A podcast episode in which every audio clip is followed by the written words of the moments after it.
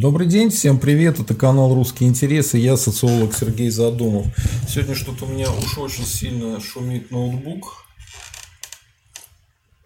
Было не очень понятно, что происходит. Э, давайте сегодня я поотвечаю на всякие вопросы. Единственное, что пройдемся по теме сталинистов немножко, недолго, и по теме опросов, и может быть какие-то новости.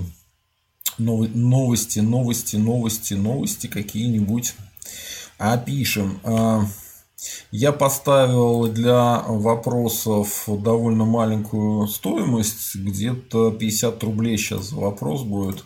Ссылку сейчас кину. Ссылку сейчас скину. Так, так, так. На, как всегда, на такие вопросы я отвечаю в первую очередь, на остальные отвечаю э, на остальные э, вопросы в чате отвечаю по возможности. Так, сегодня у нас был стрим с Гудковым. Масса интересных вещей на нем было. Единственное, что я, ребятки, забыл спросить его про Познера. Забыл, а это интересно, потому что Познер у нас же русофоб страшный человек, который э, считает, что Россия это довольно отвратительное место, э, что ему больше всего нравится жить во Франции. У него гражданство, по-моему, э, США и Франции по праву рождения. Не знаю, получил ли он гражданство США, по поводу Франции точно. И крайне интересно, что грузины тоже славятся русофобией. И вот нашла коса на камень, то есть одни русофобы навалились на другого русофоба. Крайне было бы интересно узнать мнение Гудкова по этому поводу, но я забыл, а думаю, через неделю спрашивать на эту тему будет уже довольно бессмысленно, потому что это будет уже вообще никакая не новость, никому не будет дела до этого истории. Так, сейчас гляну, у нас на Твиче идет стрим, да, тоже идет. У нас Кемаль Ататюрк подписался. Надо же, Кемаль Ататюрк подписался. Ладно. Ну, давайте пообщаемся. А, начну с опросов, как и обещал. А, давайте сначала вспомним старые опросы который я проводил давным-давно. Ну вот, например, месяц назад я проводил опрос по вовлеченности в протестные акции с фонариками на 14 февраля 2021 года. Тогда проголосовало 720 человек. А, сказала, что пойду на эти акции, буду светить фонариком свободу Навальному 43%. Пойду во двор бить Навальнят и гасить фонарики. Путин это Россия 7%. Никуда я не пойду, у меня другие дела. Слава России 50%. То есть э, ровно половина никуда не хотела идти. 43% решило все-таки пойти.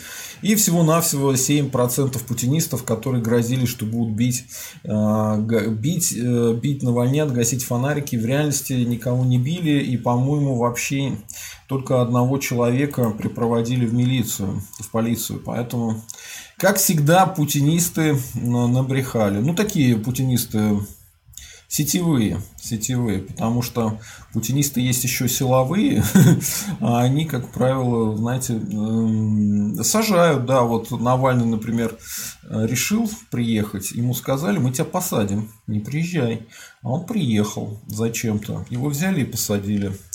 Такой ужас. Так что навалисты бывают разные. Ну, я не проецирую данные этого вопроса на всю генеральную совокупность. Я понимаю, что есть поправка, во-первых, на интернет, а, то есть э, ответить на этот опрос могут только те, у кого есть интернет. Хотя, например, на телефонные опросы, понятно, могут ответить только те, у кого есть телефоны.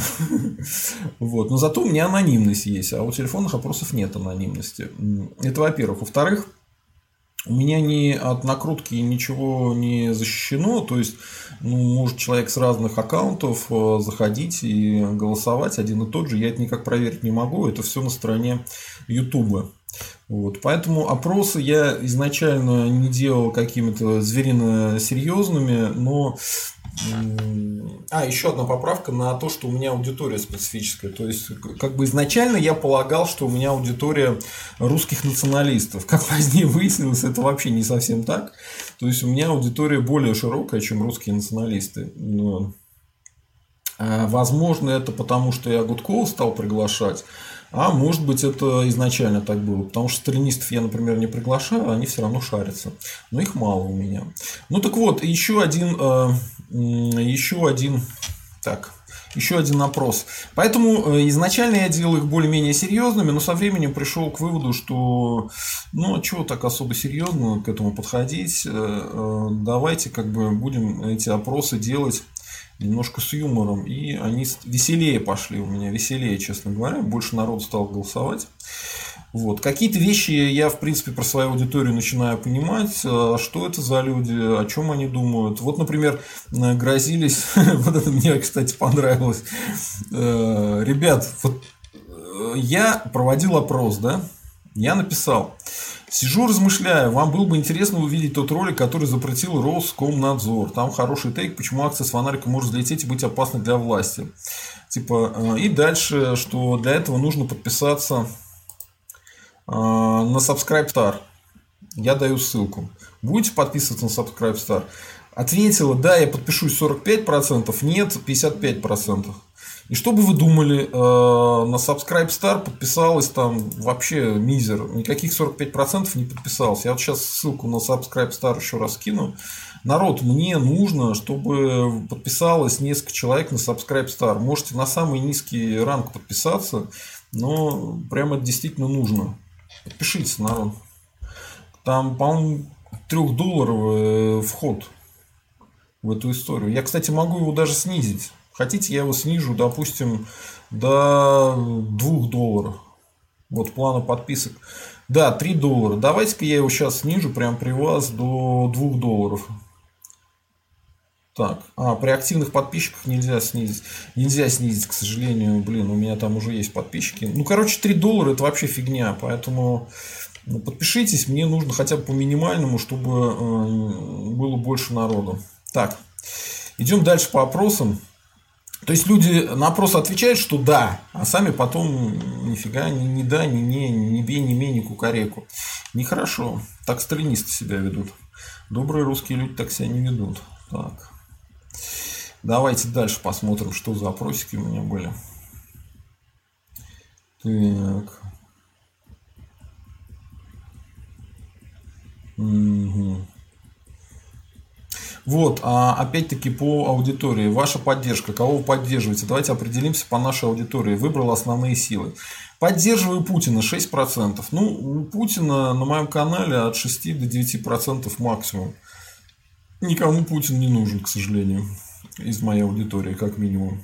Поддерживаю Навального 33%, поддерживаю русских националистов 37%, поддерживаю левых 18%. Кстати, их количество уменьшилось. Их изначально было процентов 30, наверное, леваков. А потом они как-то э, вымылись. Поддерживаю либертар... либертарианцев 5%. Тоже их изначально было побольше, чуть, чуть ли не 10%, потом уменьшилось. Всего проголосовало 1100 ну, то есть уже какая-то так приличная выборка. У тысячная выборка у ВЦИОМа обычно. Они там не парятся на самом деле. Рисуют прям как угодно. Дальше я персонифицировал все это дело. Если бы голосование за президента РФ было сегодня, за кого бы вы проголосовали? 1400 а, голосов за Игоря Стрелкова 32%, за Алексея Навального 34%, Владимир Путин 7%, ну вот видите, опять между 6 и 9. Николай Платошкин аж 27%. Ну, это, кстати, удивительно, почему за Платошкина 27, а за, за левых у меня всего 18. Чем так Платошкин э, заинтересовал? Может быть, вообще люди через поиск находят эту голосовалку? Вообще большой вопрос, на самом деле, как людям попадает это в ленту. Я не очень понимаю до сих пор алгоритма. Так, ну, поехали. Вот это а, а, один из таких важных вопросов был. А, какой вариант лучше для русских? Голосовало 665 голосов. Хорошо, что не 666. Создание в РФ Русской Республики 26%.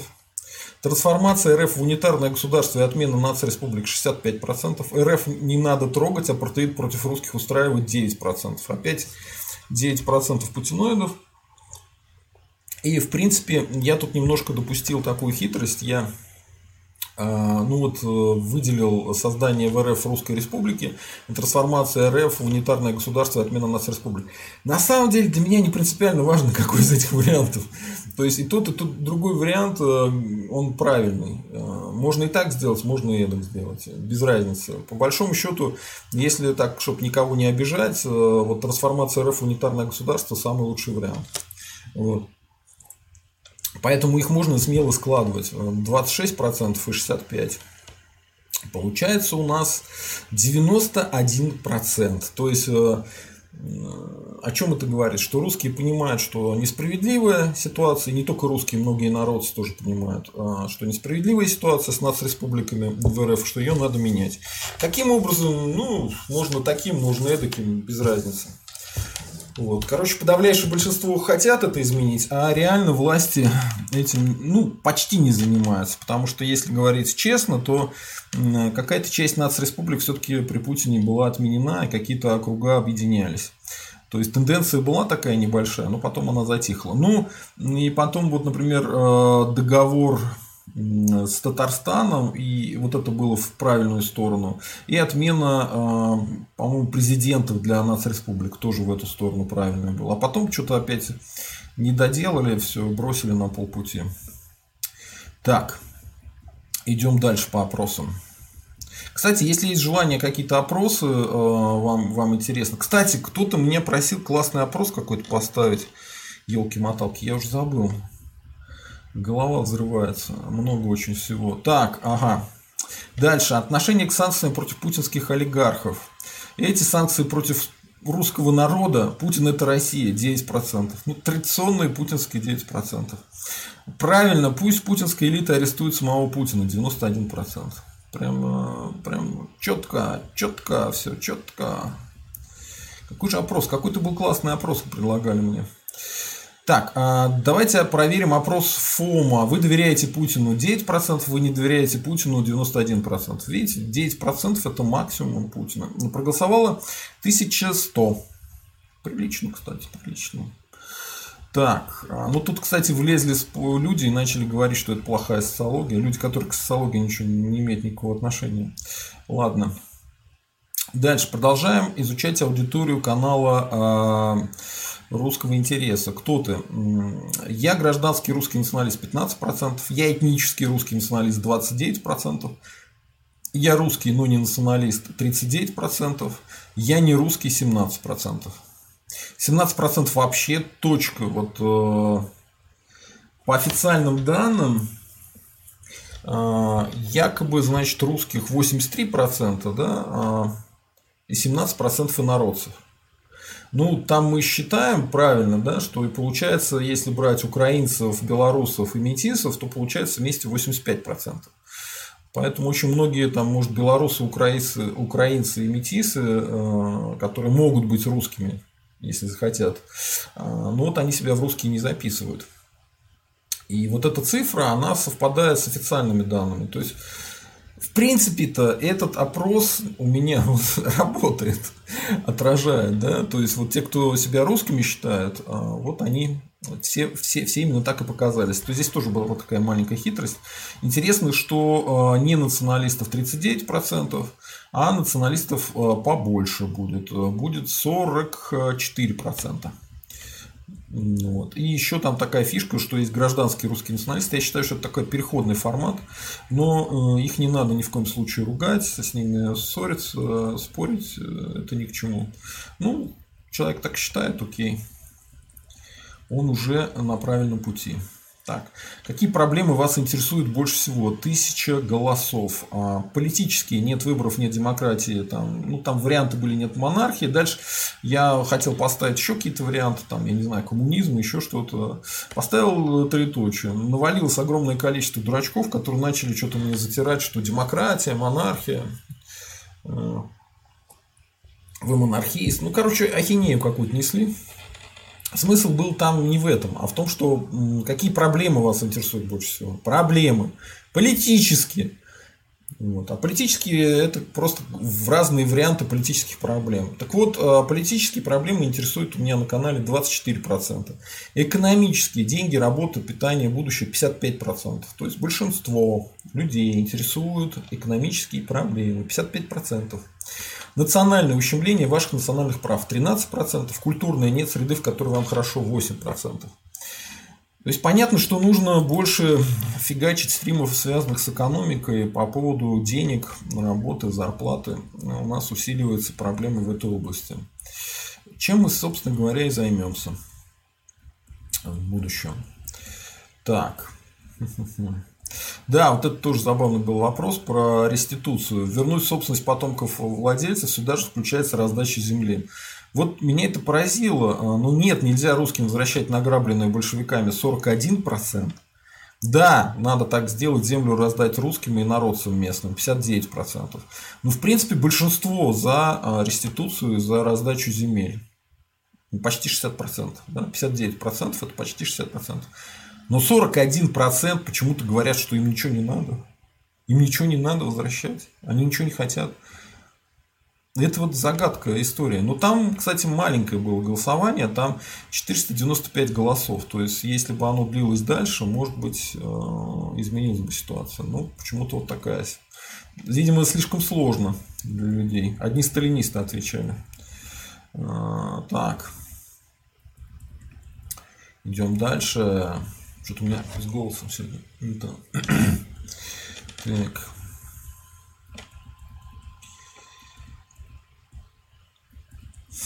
Да, у меня тут блочили материалы. Плохо. Канал провалился тогда.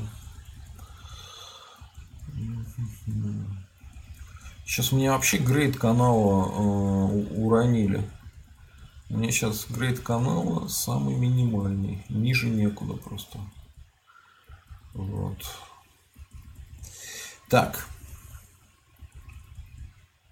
Ну где тут следующий опрос? Давайте. А, ну я тут э, просто очень много материалов повесил, которые только для спонсоров. То есть, э, которые раньше были материалы доступны всем, я перевел в раздел только для спонсоров. Э, и чем материалы такие старые и там много разных принципов, по которым я убрал. Часть материалов доступна только тем, кто на самом высоком статусе спонсоров находится. Вот, они видят как бы все. Но большую часть материалов я убрал. Не буду говорить по каким причинам, чтобы не могли докопаться. Так. Может быть, из-за этого, кстати, и упал грейд канала в том числе. Но ну, в любом случае у спонсоров вот есть доступ к материалам, которые больше кроме спонсоров никто не увидит. Э, ну, то есть они видят архив, архив канала фактически. Так. Да, вот тут вот с Михайловым старые стримы, еще голосовые. Тоже туда убрал. Угу.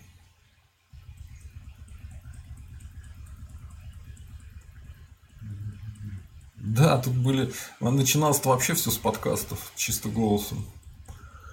Вот то, что мы с Гришей делали, очень много убрал тоже в архив. Доступно только спонсорам. Так.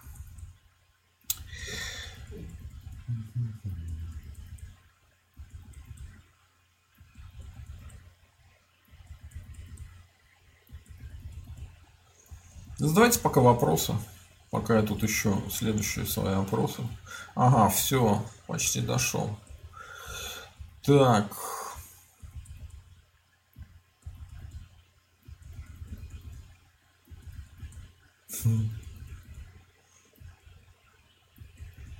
А, давно текст, кстати, не выкладывал в сообщество. Текст хорошо читают, заходят почему-то. Так. Очень интересный факт, почему-то именно мои одиночные стримы чаще всего закидывают этими репортами. Так, вот еще один опрос. ФБК, э, кстати, иностранный агент э, в Российской Федерации, признанная организация. Инвалисты объявили новый этап протестов. Одна тысяча голосов. Э, я спрашиваю, вы пойдете на протестные акции? 47? Да. Вы не пойдете на протестные акции, тоже 47, прям ровно разделилось. Вы будете бороться с протестными акциями, 6%. А путинисты, путинисты мельчают. Мельчают бедняжки.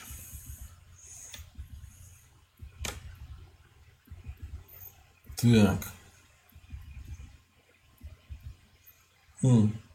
Вот, это ключевой вопрос. Я его, э, как сказать, я со Стрелковым стрим был, и я Михайлову и Стрелкову начал объяснять, что это очень важный вопрос. Давайте с вами это обсудим, потому что добрые русские люди, они интересуются этой темой.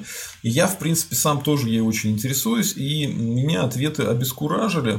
И нужно понять, почему это произошло. Давайте я вас больше интриговать не буду, объясняю. Да? Опрос такой.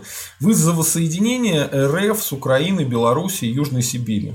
Повторяю, воссоединение. Это не захват территории, ничего такого. Воссоединение подразумевает там референдумы, добровольное вхождение, вот такого плана. И вот э, один, э, почти полторы тысячи человек ответило. Смотрите, да, 55%, нет 45%. Получается, что 45% зрителей моего канала против воссоединения э, РФ с Украиной, Белоруссией Южной Сибирью. Это очень серьезная цифра, и она заставляет задуматься, как у меня принято говорить на канале. И задуматься вот о чем. И меня поразило, что ни Стрелков, ни Михайлов, э, они даже не дали мне и слова сказать, и не дослушали, не поняли, что я им говорю. А говорит, говорил я вот что, что нужно понять, почему так произошло, почему почти половина аудитории моей, добрых русских людей, да, почему они так решили, что нет. Почему они не хотят воссоединения РФ с Украиной, Белоруссией, Южной Сибирью? Фактически, что объединяет там, Михайлова, меня и Стрелкова? Это как раз одинаковая позиция по этому вопросу, что мы хотим воссоединения. И вот э, мы на нашем канале постоянно об этом говорим, годами говорим. И почти половина нашей аудитории нам говорит, что нет, не надо никакого воссоединения. То есть мы что-то говорим неправильно, либо пропаганда нас переигрывает, нужно найти какую-то аргументацию, нужно объяснить людям, почему это так важно, почему выгодно объединение, э, воссоединение России, да, большой России с большим рынком, большой экономикой, почему это так важно. И не, не услышали меня, ни Стрелков не услышал, ни Михайлов. Я не знаю, что они там себе подумали, э, каким образом. Но они не поняли, что это вопрос важный. И пока мы не найдем аргументацию, которая убедит эти 45%, что да, это тоже важно, что да, это можно делать разными путями. Это не обязательно делать военным путем, это можно делать добровольно, при помощи референдумов. Нужно убеждать людей, да?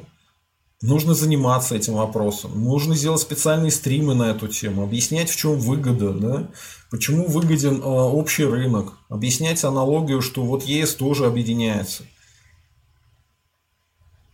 Объяснять, что та же самая Украина, Белоруссия, они отсоединились, но у них от этого счастья никого не произошло, экономика не выросла, ничего как бы хорошего от этого нету.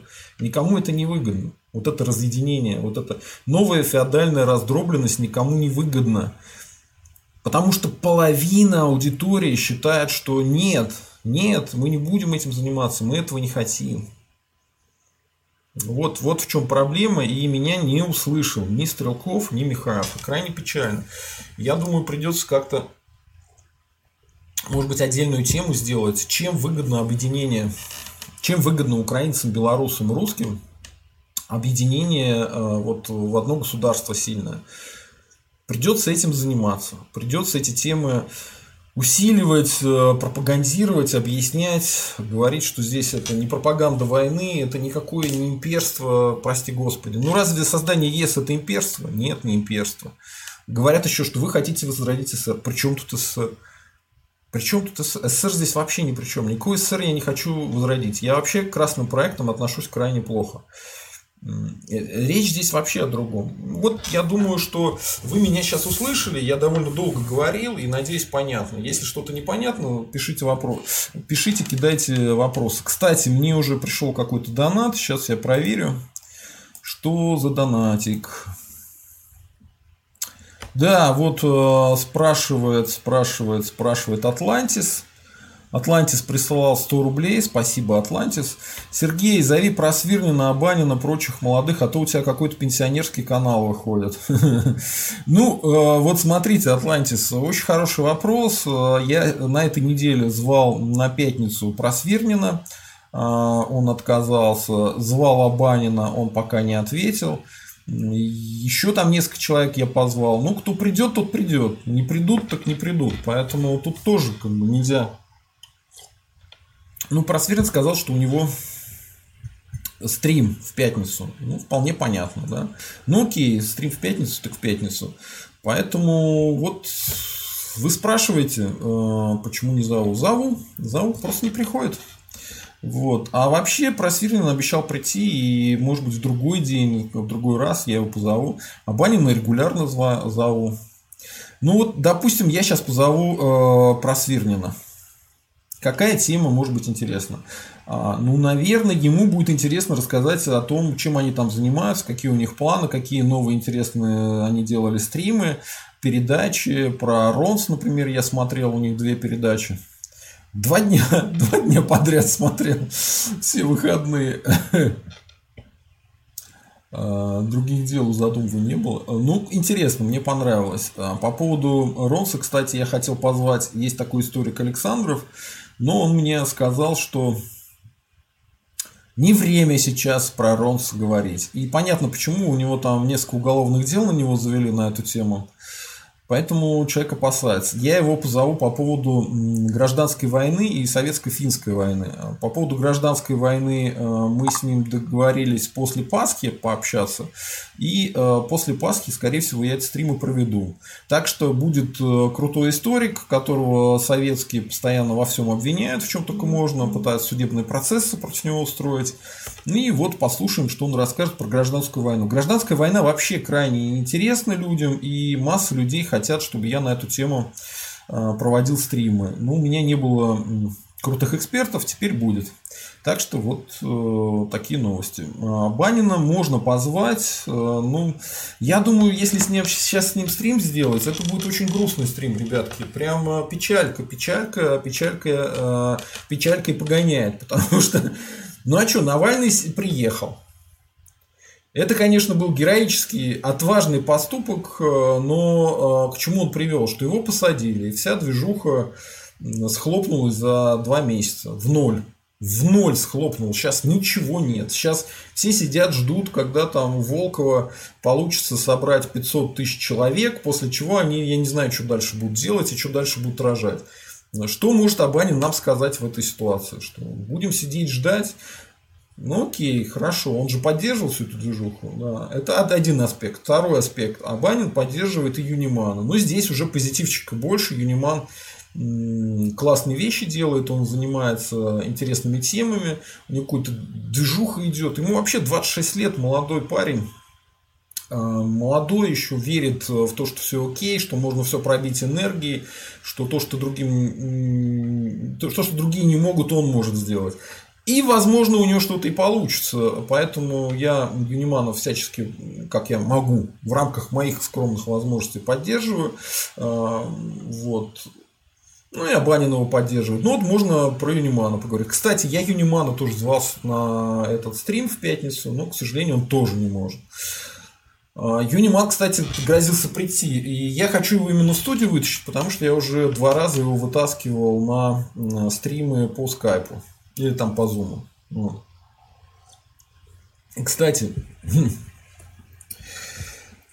ладно, я даже не буду это говорить. Короче, Юниман, конечно, он э, ладно, не буду даже это говорить. Просто э, я видел пару его стримов, он с такими персонажами иногда стримы делает, что это странно. По поводу пенсионерского канала, ну, понимаете, пенсионный возраст разный. Если вы имеете в виду военный пенсионный возраст, э, во сколько они там, в 40 лет выходят на пенсию, то может быть, да, это так и есть. А вообще пенсионный возраст сейчас сколько там? 65? У нас никаких экспертов, которым 65 лет, ну, было несколько человек, приходили довольно старые, но до пенсионного возраста не всякий эксперт доживет. Вот что я вам отвечу. Ладно, идем дальше. А, я очень важный опрос только что с вами обсудил до того, как мне прислал а, платный вопрос человек по поводу воссоединения. Идем дальше. Есть еще один очень важный а, вопрос, который я задавал. Давайте сейчас по, по нему тоже поговорим. Ну, собственно говоря, вот. Это опрос про Сталина. Ответило 1300 а, голосов. Да? 1300 человек ответило. Я надеюсь, каждый а, по одному разу. Итак, Сталин великий гений, вождь и учитель навиопов. 23%. О чем это нам говорит? Хотя давайте, кстати, я изначально говорил, что я их начал делать все более и более смешными. Но вот масса народу юмора не понимает и начинает мне говорить, что что за навиопы? Почему вы так говорите? Почему вы так Сталина называете? Да потому. А, второе, значит, Сталин убийца и палач русского народа. 44%. Ребятки, добрые русские люди, молодцы. 44% абсолютно правы. И э, шибко сложный вопрос Сталина такой и эдакий. 33%.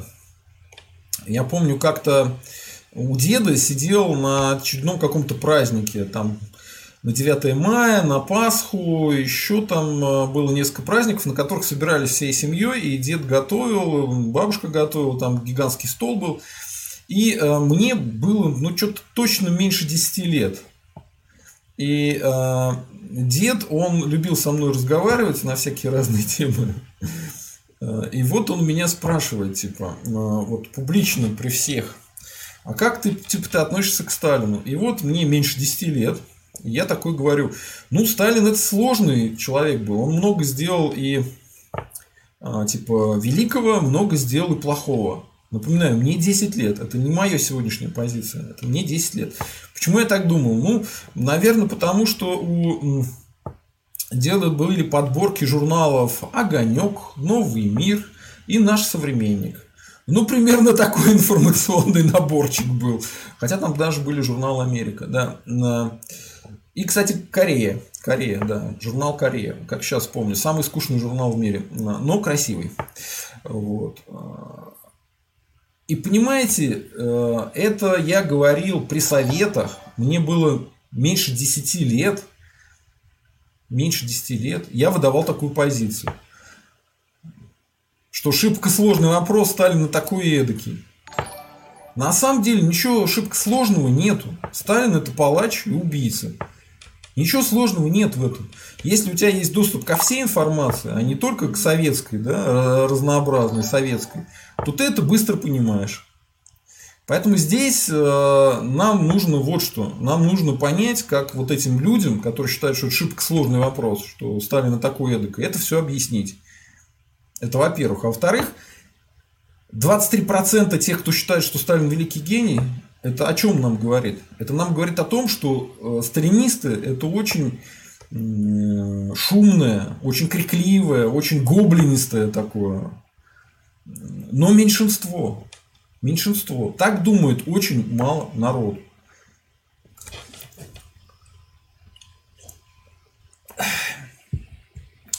Итак, э, пришел еще один платный вопрос. Давайте посмотрим, что спрашивают. Сейчас ответим. Так, а, Атлантис прислал еще 100 рублей. Почем будет забанить этого Гаврилюка совсем? Э, ну, а сколько вам не жалко? Я могу его на сегодня забанить. Он вообще так э, довольно безобидный. Вот Гаврилюк довольно безобидный. Э, есть такой крысолов крысолов. Он приходит и начинает загоняться на тему того, что Адольф Гитлер это значит, святой человек, что немцы, значит, пришли освободить русских. Ну, короче говоря, вот есть действительно вредные люди. И то я его регулярно баню, регулярно разбаниваю. Вот. Поэтому Гаврилюка баню, он потом опять возвращается. Ну, давайте 500 рублей сейчас киньте, я его забаню. Без проблем. Так. Как бы, чтобы это было не очень дорого. Ну что ж, я темку покидал, объяснил вам, что я думаю. Я думаю, что сталинизм на самом деле это не такая большая проблема для русских, потому что всего-навсего там сколько, 23%, 25% сейчас, еще раз гляну, 23%. Но это ни о чем, ни о чем. Учитывая, что наверняка на Ютубе там на слово Сталин они нагугливают и э, набегают, то есть это ничтожное количество. Я еще, знаете, что заметил? Кстати, многим понравилась вчера моя фраза, а, что, когда я сказал, что сталинизм это неприличная болезнь головного мозга. Прям понравилось. Так вот, сталинизм действительно это неприличная болезнь головного мозга. То есть, но это все равно, что э, обожествлять Чикатило из той же самой оперы. То есть, что ты обожествляешь существо, которое тебя тиранило и убивало? Зачем? Непонятно. Никаких таких достижений у Сталина, которые бы э, до сих пор сохранились, нет. Все исчезло. Все исчезло к чертовой матери. А потом, что это за достижение такое? Победа в войне, но за счет э, самых чудовищных потерь среди белых народов. Больше, чем русских во Второй мировой войне погибло, знаете кого только? Китайцев. А китайцы считают Вторую мировую войну там с 30-х годов. С конца 30-х. Ну, точнее, это, наверное, ну да. Ну, короче, с 30, какого они там? 35-го, что ли, они считают Вторую мировую войну. Надо посмотреть. Они очень хитро считают. И у них там просто гитокомбы трубов, трупов.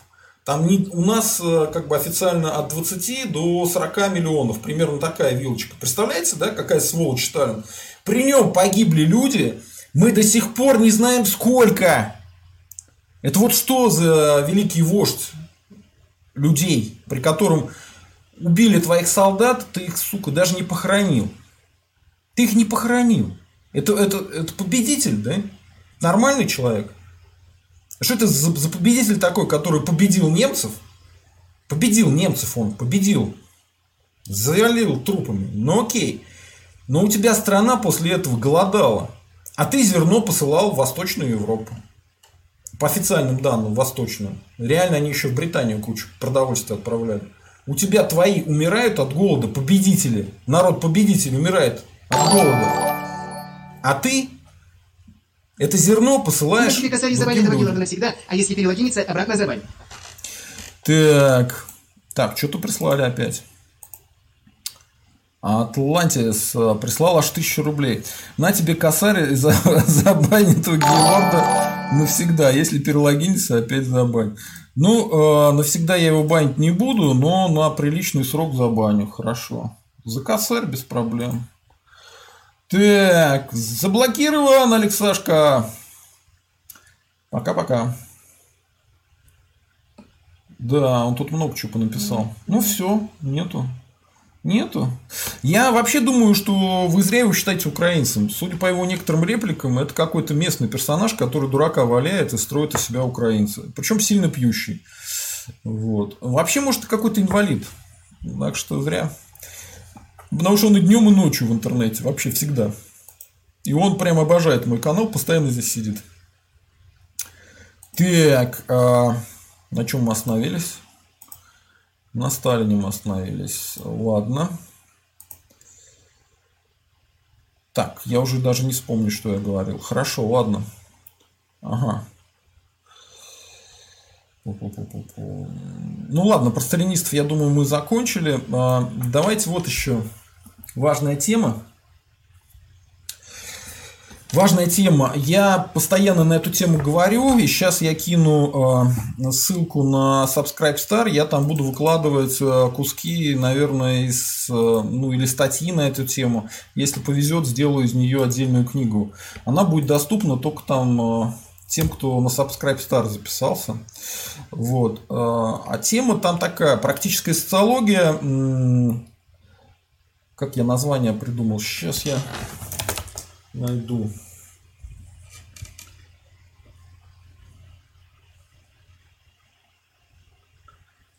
Так, страшные такие истории. Так.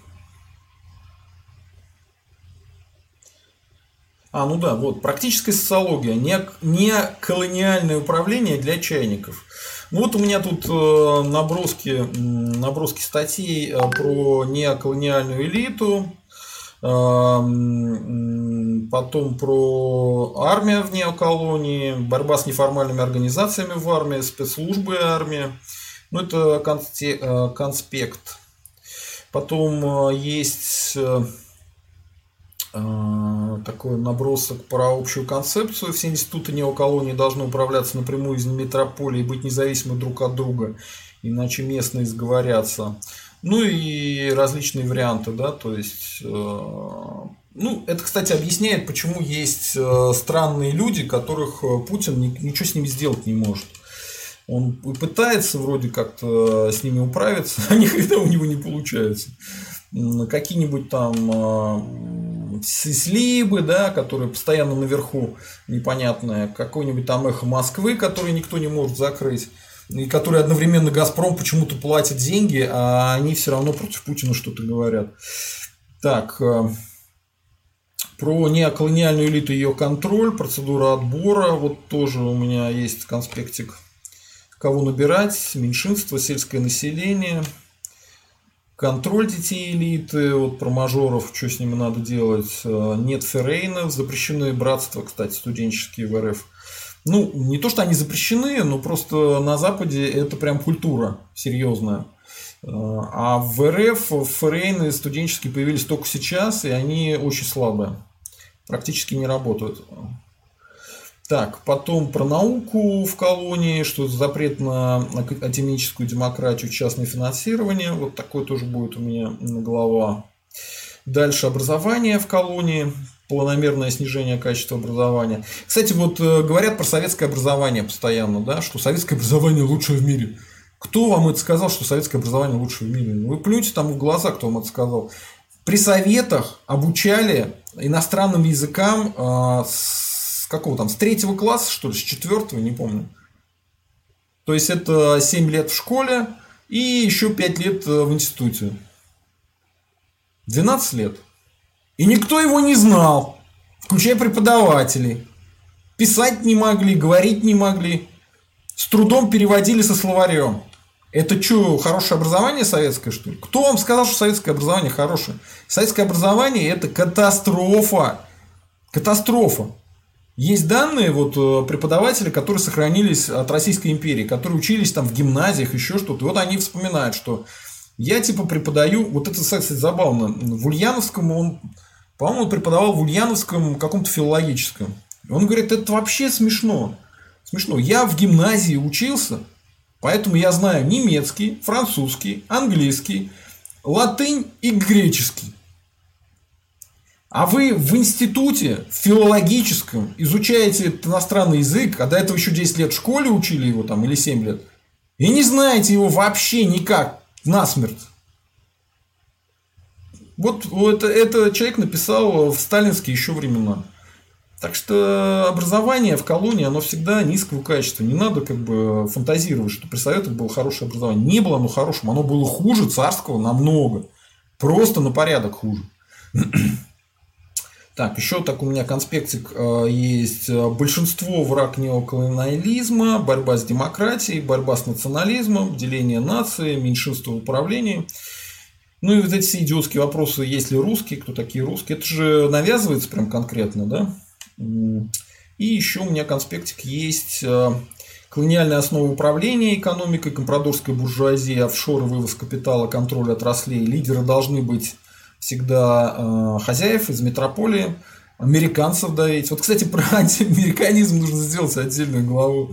Я, я же просто постоянно издеваюсь на эту тему, говорю, что официально...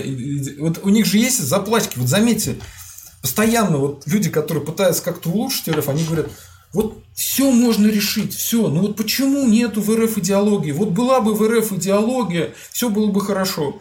Какая идеология? Это вот, знаете, марксизм был идеология. Ленинизм, сталинизм был идеологией. И вот они по старой привычке всю идеологию ищут какую-то. Им идеология нужна. Они не понимают, что дело не в идеологии, а в том, что элита должна быть. У элиты может быть любая идеология. Она эти идеологии снимает, убирает, снимает, убирает. Если нет элиты, никакая идеология вам не поможет ни хрена.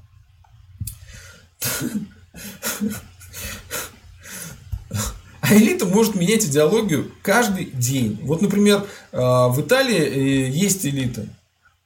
Они вступили в войну на стороне немцев. Закончили войну на стороне немцев. Сейчас это одно из ведущих европейских государств. Или вот французы, например.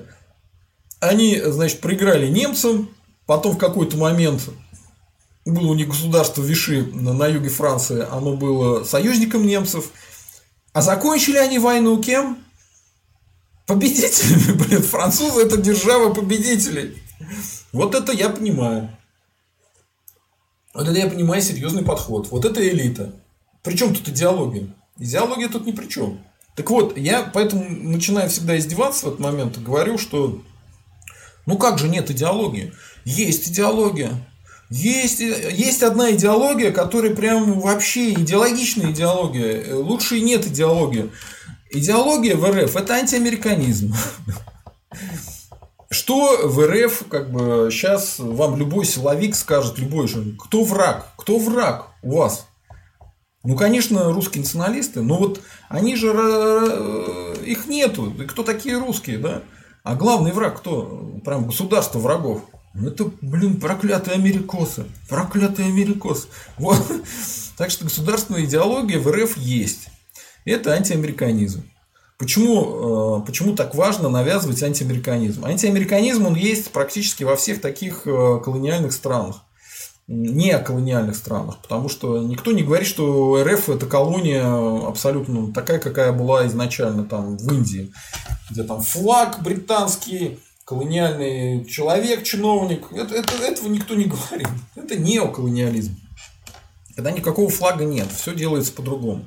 Ну, проблема в том, что э, если ты контролируешь неоколони... неоколониальные свои владения, тебе нужно сделать так, чтобы противник туда не влезал. Поэтому антиамериканизм где еще есть? Антиамериканизм есть в Китае. Э, очень довольно силен он в Индии до сих пор, как ни странно. В Пакистане он есть. Причем самое забавное, что Пакистан одновременно и союзник. Союзник американцев, но это такой союзник, у которых, значит, на территории сидел Бен Ладен в свое время где его якобы и убили. На территории союзника. Причем не где-то там, а на окраине поселка с, э, там с одной стороны, значит, пакистанские военные, а с другой стороны чуть ли не военное училище пакистанское. Вообще квартал, где э, спецслужбы и военная разведка Пакистана.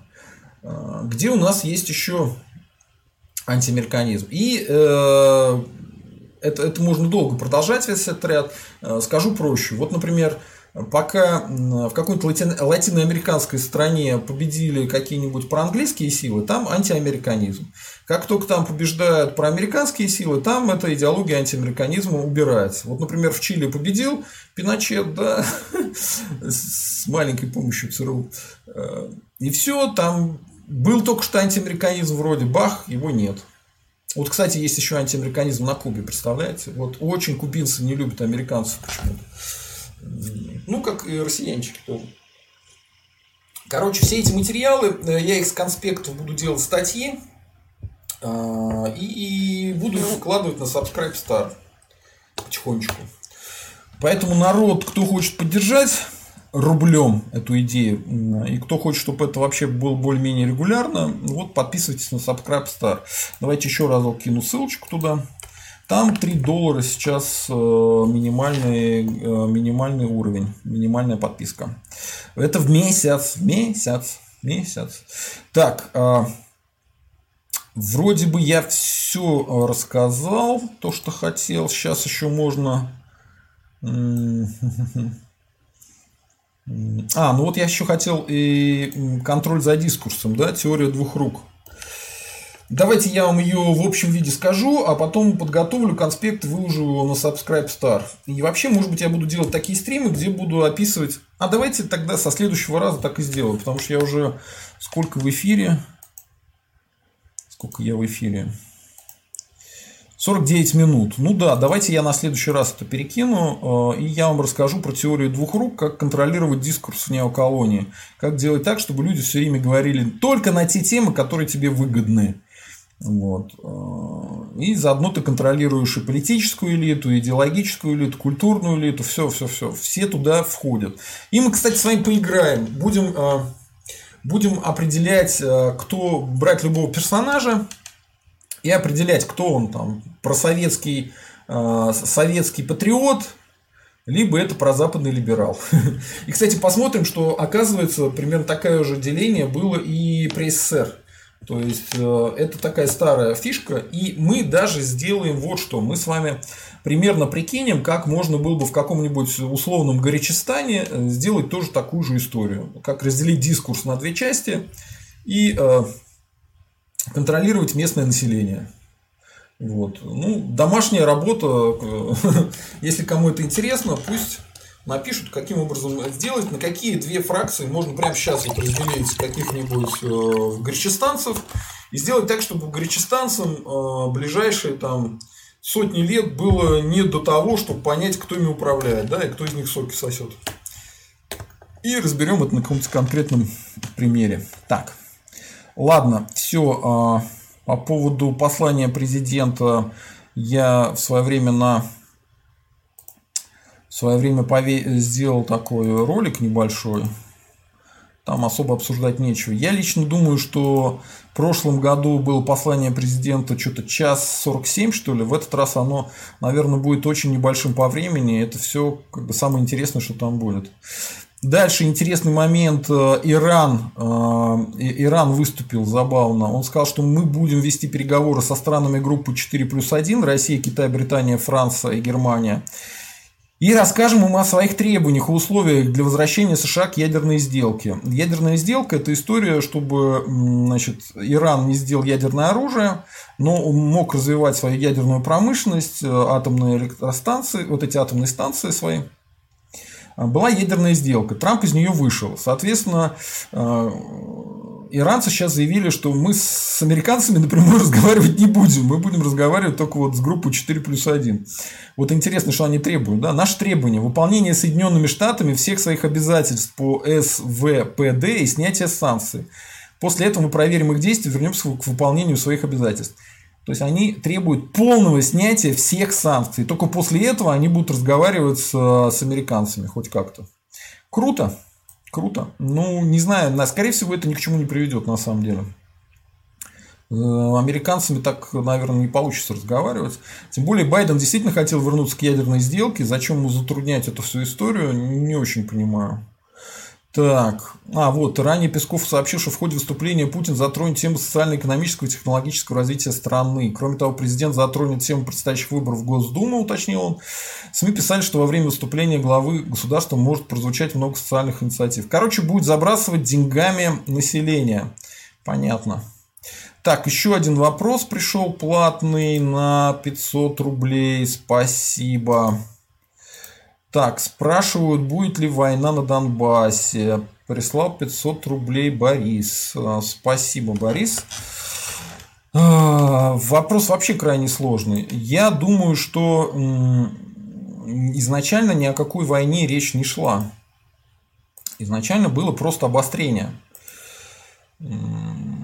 обострение на Донбассе было, и выражался оно в том, что зачем-то украинцы начали подтягивать свои войска, и они стали чаще нарушать э, э, договоренности о перемирии, о том, чтобы не обстреливать. Они начали тяжелые вооружения применять, начали артиллерию применять.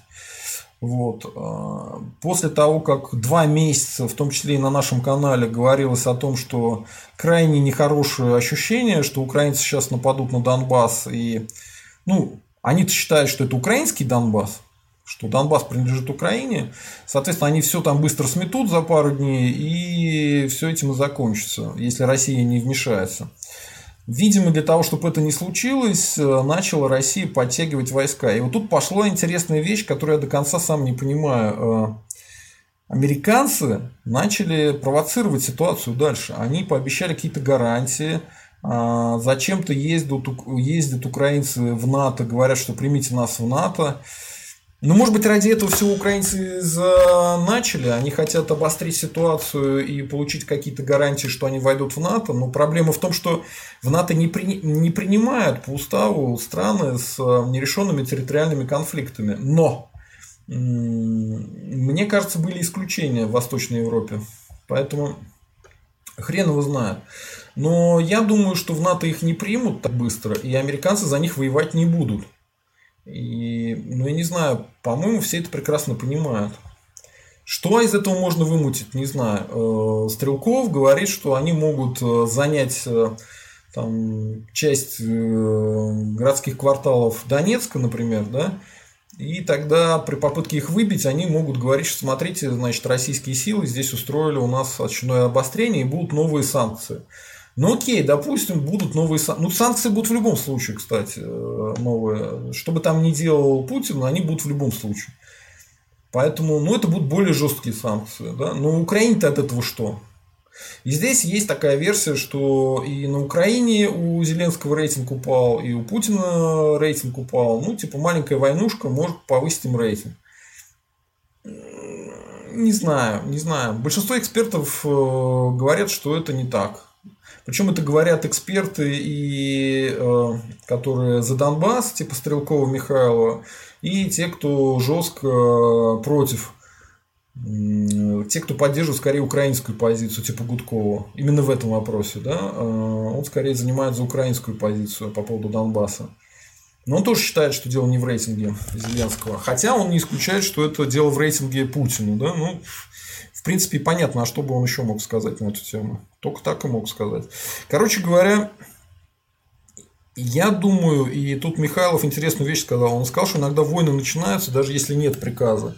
Если войска подвести к друг другу, и они друг по другу палят, стреляют, то сдержать эту войну, ну а как ты ее сдержишь? Вот 7 лет прошло, как э, украинцы соприкасаются с ЛДНР, и они обстреливают, ведут обстрелы. 7 лет. То есть их пытались развести, чтобы они друг до друга не добивали, да? И разведение это Зеленский провалил. Нифига не сделал ничего.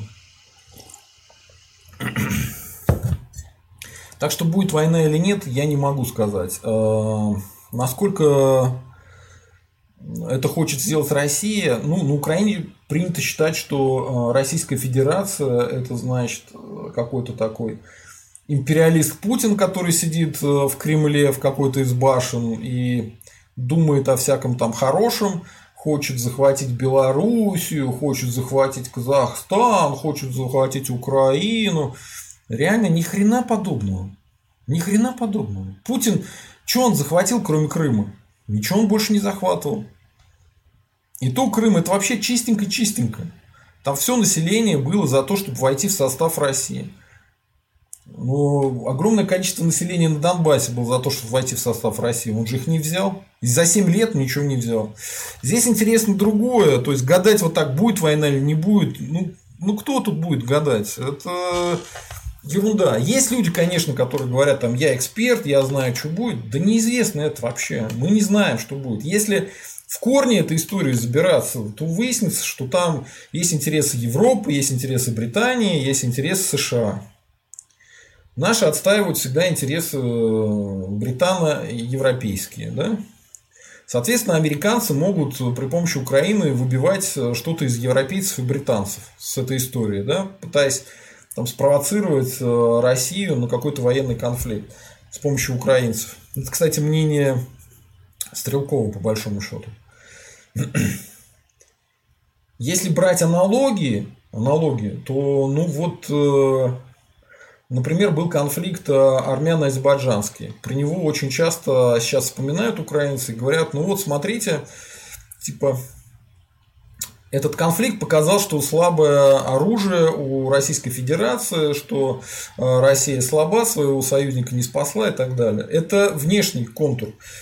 А внутренний контур другой. В Азербайджане э, открыто пробританские силы восторжествовали.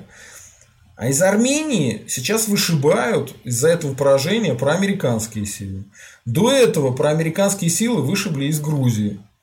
Вот эта вот история с Абхазией, с, с конфликтом в Южной Осетии, это именно итог какой был? Вышибли оттуда э, проамериканские силы. Там сейчас нет. Там американцы пытаются шуровать, не очень хорошо получается. Вот. Поэтому, ну так предсказать сложно, что там будет в итоге. А, еще забавный момент меня поразило, да? Э, Валерий Соловей, я его, как его интеллект уважаю, но он сказал очень странную вещь сегодня или вчера, я видел один из его стримов у Фейгина. Он сказал очень странную вещь, и я вот сейчас вам ее перескажу, и вы скажите свое мнение, да, в комментариях можете.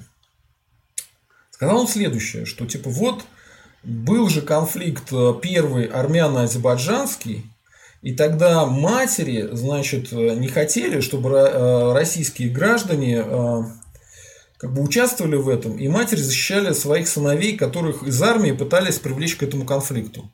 И он это привел как пример того, что может случиться в России из-за конфликта на Донбассе. Вот моя интерпретация тут только одна, что Валерий Соловей, может, он вообще не русский, Потому что э, как можно сравнить участие русских в конфликте действительно чужом между армянами и азербайджанцами, да, и матери защищали их от того, чтобы они там воевали за чужие земли, за Карабах. И сравнить это с Донбассом, который абсолютно русский. И там с одной стороны русские, и украинцы, в принципе, тоже русские. И, и находить между этим полную аналогию. Но это может только иностранец говорить или этнический другой человек, он же не иностранец, он он прекрасно на русском говорит. Э, но он якобы там на Украине жил или с Украины. Но это даже и не украинский взгляд. Это даже не украинский взгляд. Мой, мое, мое такое ощущение, как будто он вообще как бы и не русский, и не украинец. Я даже не знаю кто. Но это только предположение. Вот вы напишите в комментариях, что вы по этому поводу думаете. Я лично не очень понимаю. Так вот, э, будет эта война или не будет, хрен его знает. Вам никто точно сказать не может. Э, американцы там с... Я думаю, что американцы сейчас будут... Э, я вообще считал, и у меня был стрим, на котором я это говорил, что американцы будут э, договариваться с с европейцами и британцами и поделят мир и, возможно, будут заниматься Китаем. Вместо этого, а, может быть, и были какие-то переговоры, я о них не знаю. Вместо этого американцы сделали следующее. Байден обозвал Путина убийцей, как бы охрененные переговоры. А, это раз. И два, он с китайцами послал разговаривать Блинкина. Блинкин там тоже веселые вещи говорил китайцам по поводу Сингана, по поводу свободы слова, Гонконга, Тайваня. И китайцы их чуть ли нахер не послали. Как бы тоже непонятно, да. Поэтому что там сейчас будет, что там будет, я не знаю. Но если войска сосредоточились, если идет военная пропаганда из той и с другой стороны, то вероятность войны, она не нулевая. И она, ну, 50 на 50 процентов нет, а, ну, наверное, процентов 30-40, э, что война может быть есть. Понимаете? Поэтому это все дело опасно и вот еще почему я думаю, что не такая великая вероятность этой войны. Смотрите, если с моей точки зрения поглядеть на историю, вот, допустим, а, что выгоднее всего Западу в истории с Украиной и с РФ? Самый выгодный вариант какой? Сделать так, чтобы украинцы были такой антирусской нацией, а чтобы русские были антиукраинской нацией. То есть одну нацию разделить на две. Да? А как это сделать, если у нас везде родственники, если у меня родственники на Украине, у вас родственники на Украине, у украинцев родственники в России, и мы один народ, по большому счету. Прям вот конкретно один народ. Не старший брат, не младший брат, не родственные народы, а прям один народ, который говорит на одном языке. Ну, там диалекты у одного есть. Ну и что, как бы диалекты это вообще ничего не значит. Он, у немцев сколько диалектов, они даже друг друга не понимают, ничего, один народ. Вот. Как это сделать? А сделать так, чтобы эти два народа начали друг с другом воевать. Вот они будут друг с другом воевать. И рано или поздно, может быть, и получится, что украинцы это отдельный народ, русские это отдельный народ. И надо же, надо же, так и получилось. Вот так и получилось же. Семь лет, э, значит, идет эта идиотская война, ни о чем. Там погибают люди, со стороны ЛДНР погибают люди, со стороны Украины погибают люди. Ну, получается, э, вариант уже хороший для европейцев. Для европейцев, для американцев, для всех, кто русских ненавидит и хочет русских поделить. Идеальный вариант. Вот если с Беларусью сравнить, вот они там говорят, мы типа партизаны, если русские зайдут, мы будем партизанить по лесам. Это все бериберда, потому что какие они партизаны, мы увидели, когда они с Лукашенко. Лукашенко в бараний рог их согнул, согнул. Партизаны появились? Нет. Диванные партизаны только появились, якобы там хит сайты взломали. Никто в леса не ушел. Никто в леса не ушел. Конечно, я их ни в чем не обвиняю, потому что у нас Путин тоже всех разогнал всех победил. И сказать, что там э, мы типа круче них, круче белорусов, я не могу. Но никто же как бы из русских и не говорил, что мы уйдем в леса и будем воевать до конца. Не, не ушли, не ушли. А белорусы так говорили, змагары так говорили, что они уйдут, будут воевать с российской армией. Не будут. Да и какая война? Там сравнить Белоруссию и сравнить Россию. Это бессмысленно. Никакой войны не будет. Тем более, никому и не нужно военное присоединение Белоруссии. Зачем? Когда есть официальное присоединение, есть союзное государство. Никакие войска никуда вводить не надо. По факту. И чтобы вот этого не произошло, между был бы какой идеальный вариант для Запада? Чтобы была тоже военная, значит, какая-нибудь граница между белорусами и русскими, чтобы друг друга убивали, убивали, может быть, тогда и появится там через сто лет новый народ серьезный, который будет э, по-другому относиться к этим. Хотя история, э, именно русская история говорит о том, что ну, русские с русскими воевали. Во время феодальной раздробленности княжества вот эти воевали друг с другом. ВКЛ это было одно из русских княжеств. Да, там они вот с, с тверчанами вместе воевало против Москвы. Ну и что, потом все объединились и жили прекрасно в одном государстве, и все, что там было, забыли как страшный сон. Поэтому э, я не думаю, что у них это получится, но, по крайней мере, стратегически они пытаются вот этот вариант именно вечной войны сделать. Поэтому, если сейчас э, Путин действительно как бы там серьезно ответит, то вот эта вся история, 7 э, лет продолжающаяся, она может измениться. То есть от Украины может отвалиться еще один кусок. Ну вот Стрелков тоже думает, что там максимум какой-нибудь там Мариуполь отойдет, э, часть, большая часть Луганской, Донецкой области, а дальше типа Путин не пойдет. Ну вот и я думаю, что даже это, это был бы прям такой очень оптимистичный прогноз. Хотя, в принципе, любая война не нужна русским. Э, с украинцами или там с белорусами. Это вообще нам не нужно. Зачем, зачем нам эти гражданские войны? Так, э, посмотрим, если нету еще платных вопросов, сейчас гляну, то буду на бесплатно отвечать. Что-то пока хорошее настроение. А, так, так, так, так.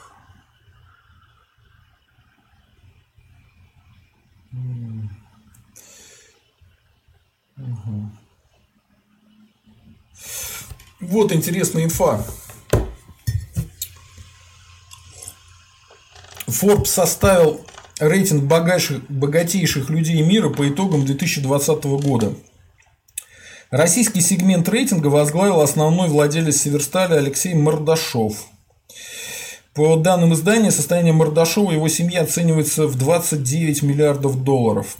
Вторым в списке э, глава и бенефициар горно-металлургической компании Норникель Владимир Потанин с состоянием 27 миллиардов долларов. Третий э, – председатель Совета директоров и основной акционер группы НЛМК Владимир Лисин, чье состояние оценивается в 26 миллиардов долларов. На четвертом месте глава Лукойла Вагит Аликперов 24, ну, 25 миллиардов долларов. На пятом месте председатель правления Новотека Леонид Михельсон 25 миллиардов долларов. Член советов директоров компании Новотека Сибур Геннадий Тимченко 22 миллиарда долларов. Друг, друг Путина Глава USM Holding Алишер Усманов 18 миллиардов долларов. Ну, он не то чтобы друг Путина, но работает с ним, да. Бенефициар Еврахима Андрей Мельниченко, 18 миллиардов долларов. Основатель Телеграм э, Павел Дуров, 17 миллиардов долларов. Ну, слушайте, ну у него живых денег-то, по-моему, не так много на самом деле. У него все в этих, в активах. Сенатор э, Сулейман Керимов и его семья 16 миллиардов долларов. И основатель Альфа-банка, глава Letter One Михаил Фридман. Э, почти 16 миллиардов долларов. Вот такие дела. Такие дела. Так, э, так, пришли вопросы или нет? Сейчас гляну.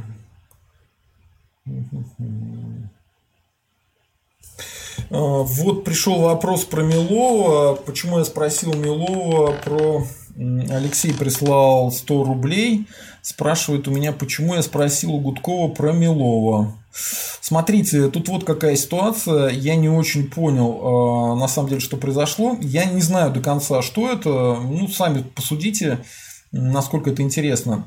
А, вот э, посмотрите, зайдите на ФБК, это иностранный агент в Российской Федерации, да, посмотрите у них э, на канале Навальный Live, э, почему перестал там появляться Милов. И он начал развивать канал свой собственный, там Милов и партнеры, что ли, или общество, я не помню. Вот. У него был канал какой-то вторник про деньги, по-моему, про деньги какой-то был передача, э, но он перестал там появляться и ничего давным-давно не говорит. В связи с этим там у меня куча версий было, почему это произошло. То есть, может быть, он решил, он же в РФ сидит, соответственно, может, он репрессий боится, потому что даже родственников э, там Жданова посадили отца, Соболь э, сидит сейчас под арестом, ее судят. Э, по-моему, у родителей Волкова прошли обыски, соответственно, даже те, кто за границей, достают. Соответственно, вот э, мне не очень понятно, почему он этим ушел. ушел. Либо его, может, чем-то обвиняют ФБК, ему не дают э, там выступать. Вот если кто-то знает, расскажите мне, потому что крайне интересно, почему Милов перестал в ФБК постоянно выступать. Не понимаю. Так, 500 рублей прислал Федор, спасибо, Федор. Пишет, что у Егора Погрома на стриме а, спросили по поводу теории Голковского о управлении Сталином, да, и он там смеялся по поводу того, что Сталиных было много. И да, я это видел, я это видел. Эм, я вообще не люблю про Голковского говорить и хотел бы избежать на эту тему, поэтому теорию Голковского я обсуждать не буду, но мне кажется, тут какое-то взаимонепонимание. Речь не шла о том, что много Сталиных двойников было. По-моему, на эту тему теория была не у Голковского, а, прости господи, а на эту тему есть прекрасный фантастический рассказ у Пелевина про то, что Сталиных было много, там они стреляли в друг друга из духовых э, трубок, что трубка на самом деле была не для курения, а вот для, для стреляния. Ну, вот как эти дикари стреляют э, стрелками такими маленькими, да, э, отравленными. Вот. И именно эта трубка определяла, кто самый главный Сталин. По-моему, по-моему, кто-то перепутал, да? Кто-то перепутал э, теорию Пелевина э, смешную, шутейную и теорию Голковского. А когда Голковский говорил, что Сталиных много, он, наверное, другой имел в виду, что таких персонажей, как Сталин, было много в верхушке э, верхушки СССР. Вот о чем речь шла. То есть э, был завербован там, ну, Сталина, скорее всего, вербанули в каком-нибудь Баку, а может быть и раньше. А, вот э, Молотов тоже, между прочим, Сталин его обвинял в работе на английскую разведку. Если вы хорошо знаете историю, э, э, историю ВКПБ, то вы этот прикол знаете, что перед своей смертью как раз Сталин наезжал на, на конкретно Молотова. И он обвинял его в том, что тот работает на англичан.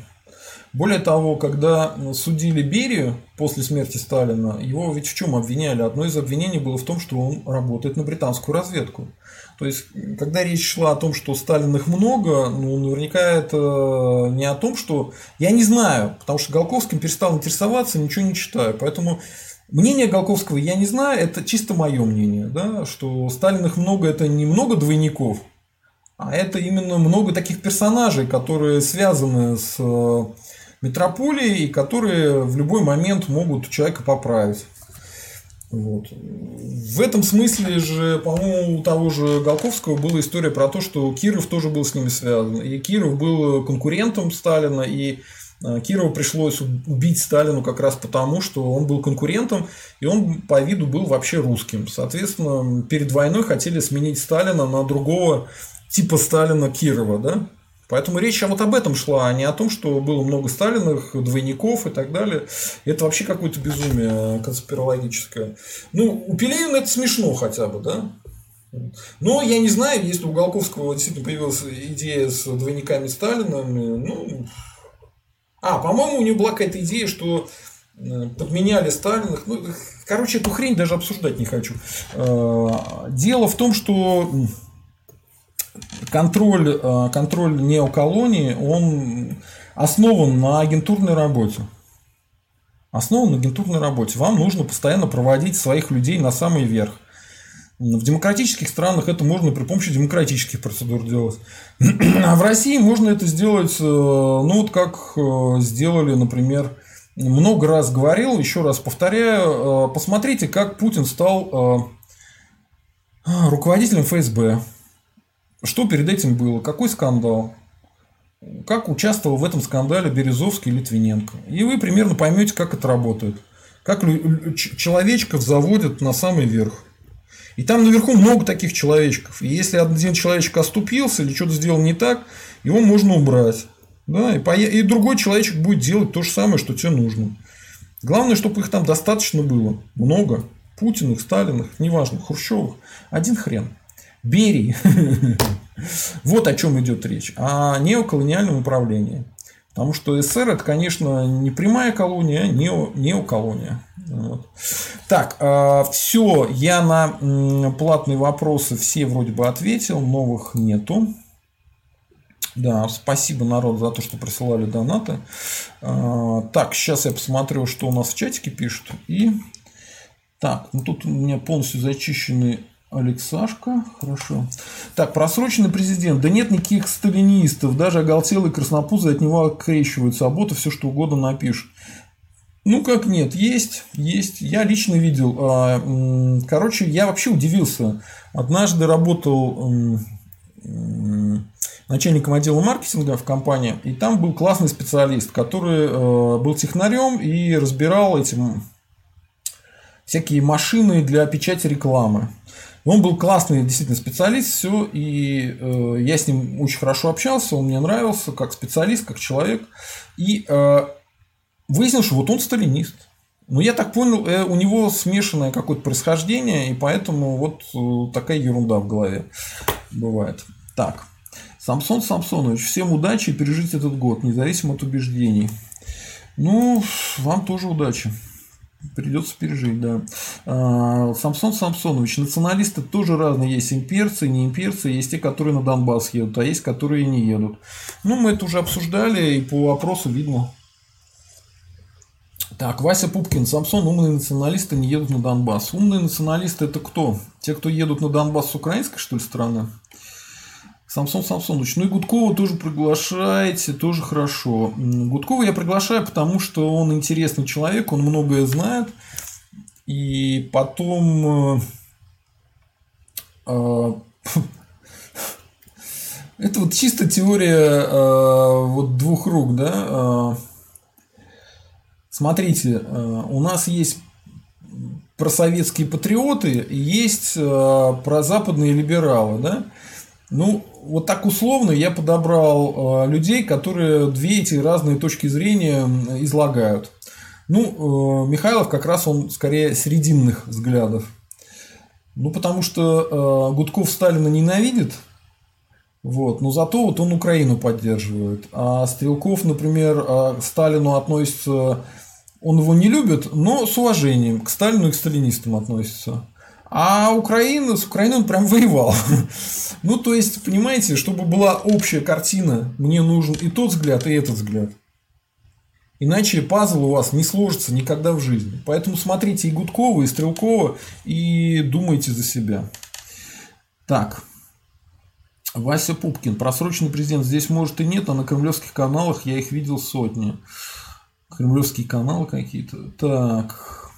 Тут нет кремлевских каналов. Так. Виктор, э, Виктор э, Саграда. У Сталина коллеги были Рузвельт и Черчилль. У Сталина коллегой сначала был не Рузвельт и Черчилль. Вы забываете историю. У Сталина коллегой сначала был Гитлер. Он же изначально с Гитлером договорился. Они дружили целых, целый год. Более того, в советских газетах э, всячески приветствовали наступление на Францию, Германию и победу, там, вхождение а, немецких войск в Париж приветствовалось в советских газетах. Просто знаете, история изначально у Сталина коллегой был вот э, не Черчилль и Рузвельт, а Гитлер. Это раз. Два. Если бы не было Сталина, то, ну, а допустим, бы Россия после смерти Ленина вернулась бы в свое нормальное состояние и стала бы независимой страной, но в Германии никогда бы в жизни Гитлер не пришел бы к власти. Никогда. У него не было шансов никогда победить. Слушайте, даже в советских э, источниках пишется о том, что Сталин коммунистам строго-настрого запретил входить в коалицию с социал-демократами немецкими. И это была одна из причин победы Гитлера на выборах, и что Гитлер смог э, формировать правительство. Это официальная советская точка зрения, постсталинская. Поэтому не надо мне говорить про Сталина всякие глупости. Так. Э, пам парам пам пам Рига Рига. Зачем говорить об экономике трубы, про землю? Кто на ней трудится будет? Плодородная земля только на Кубани. Плодородная земля э, в России везде. И при Российской империи, например, вологодское масло Почему так называется? Потому что его в Вологде делали. Вологда – это северный край, соответственно, там вот животноводство развивали. Поэтому, ребятки, не, не пишите о том, что не понимаете. Земля – это актив. Если человек не может трудиться на земле, и он не хочет на ней трудиться, у него будет земельный пай, который будет приносить ему деньги. Соответственно, раздача земли выгодна всем. А почему люди отказываются от раздачи земли, я не знаю. Потому что глупости. Глупы. Глупые люди бывают. Вот и все. Мария Евтушенко. Сталин самый лучший правитель был. Ни один гондон после Сталина ничего не сделал для страны и народа. А, ну, Сталин и был первым гондоном. Потому что Сталин очень много сделал для русских. Он их очень много убивал. Очень много. Убивал, морил голодом, мучил. В войне так воевал, что русские погибали больше всех. Больше немцев, больше французов, больше американцев, больше англичан. Самые большие потери были в СССР. Это все сделал Сталин.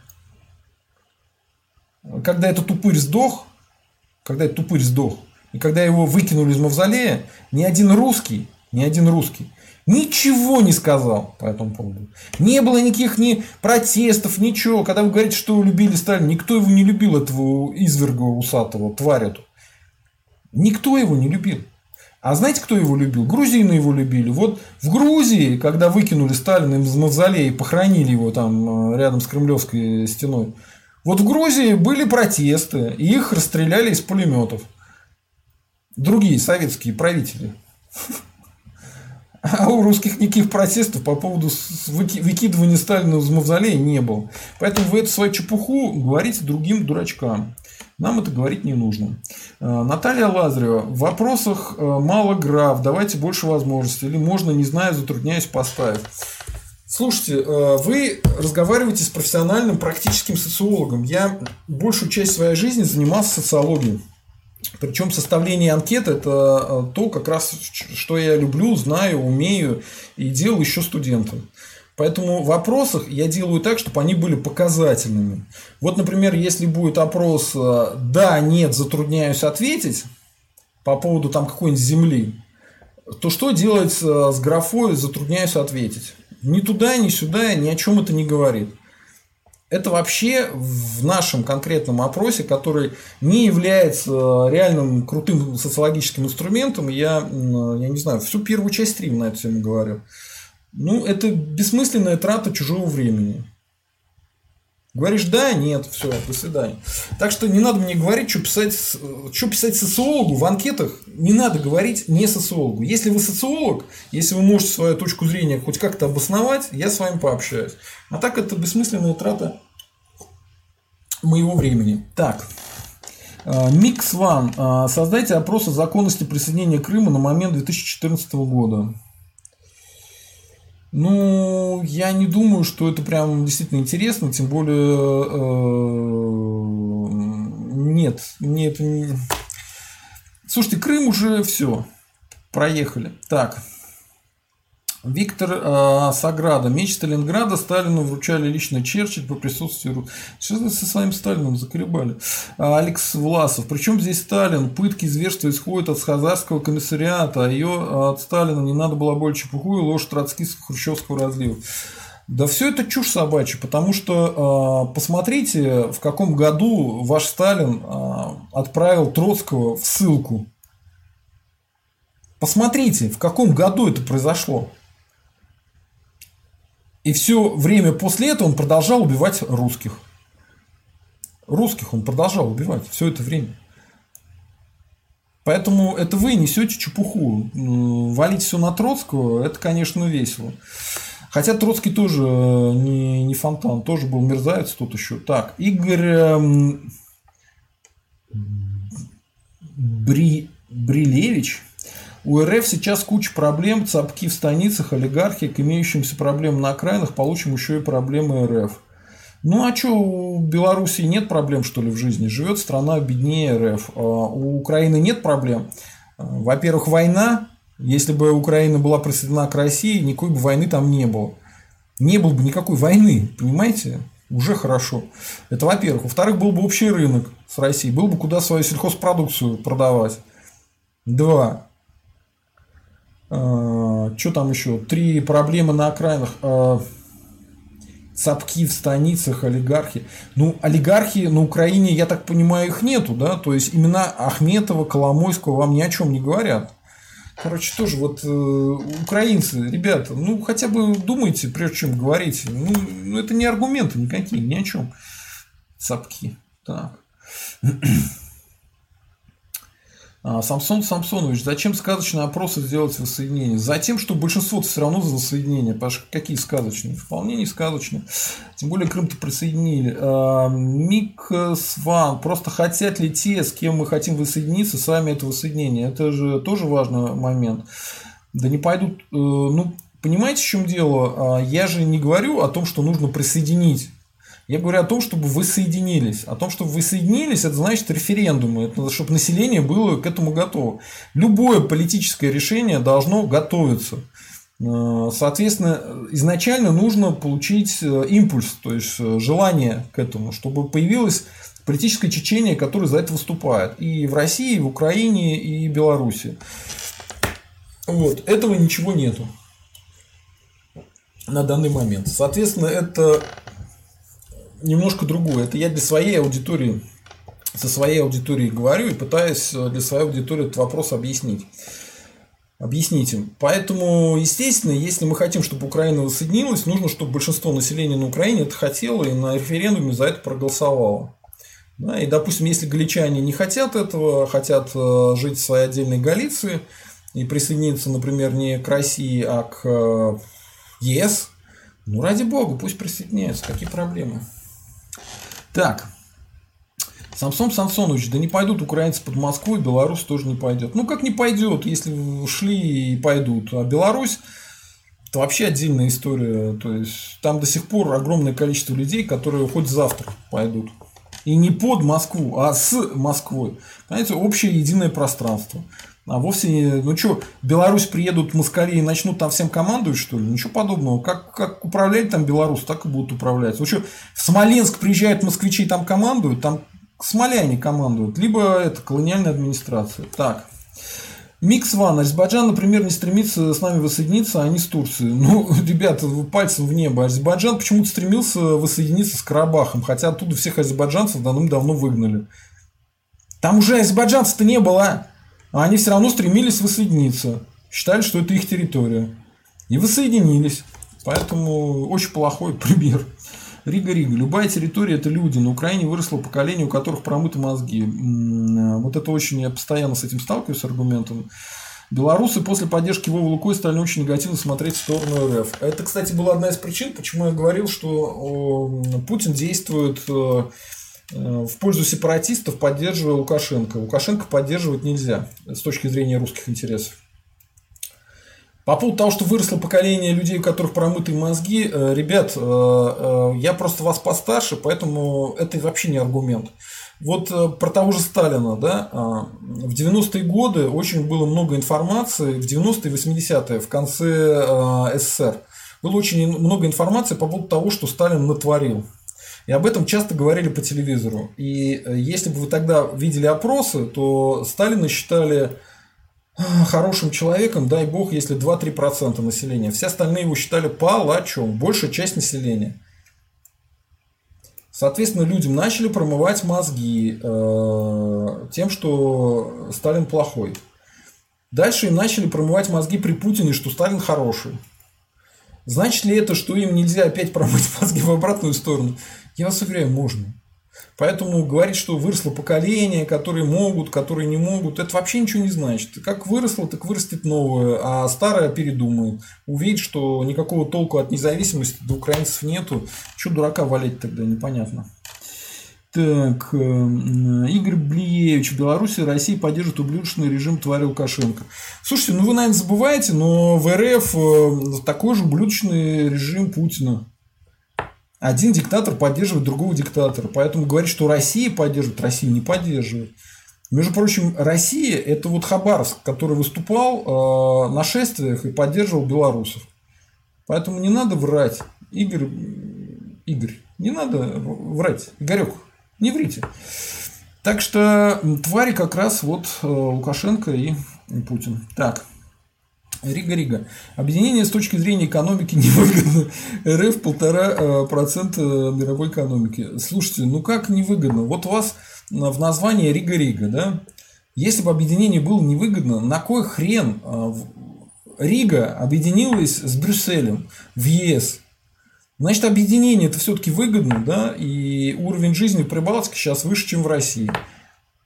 С этой же точки зрения для белорусов и украинцев объединение с Россией понесет какой будет результат? Мгновенное повышение уровня жизни в Беларуси и на Украине.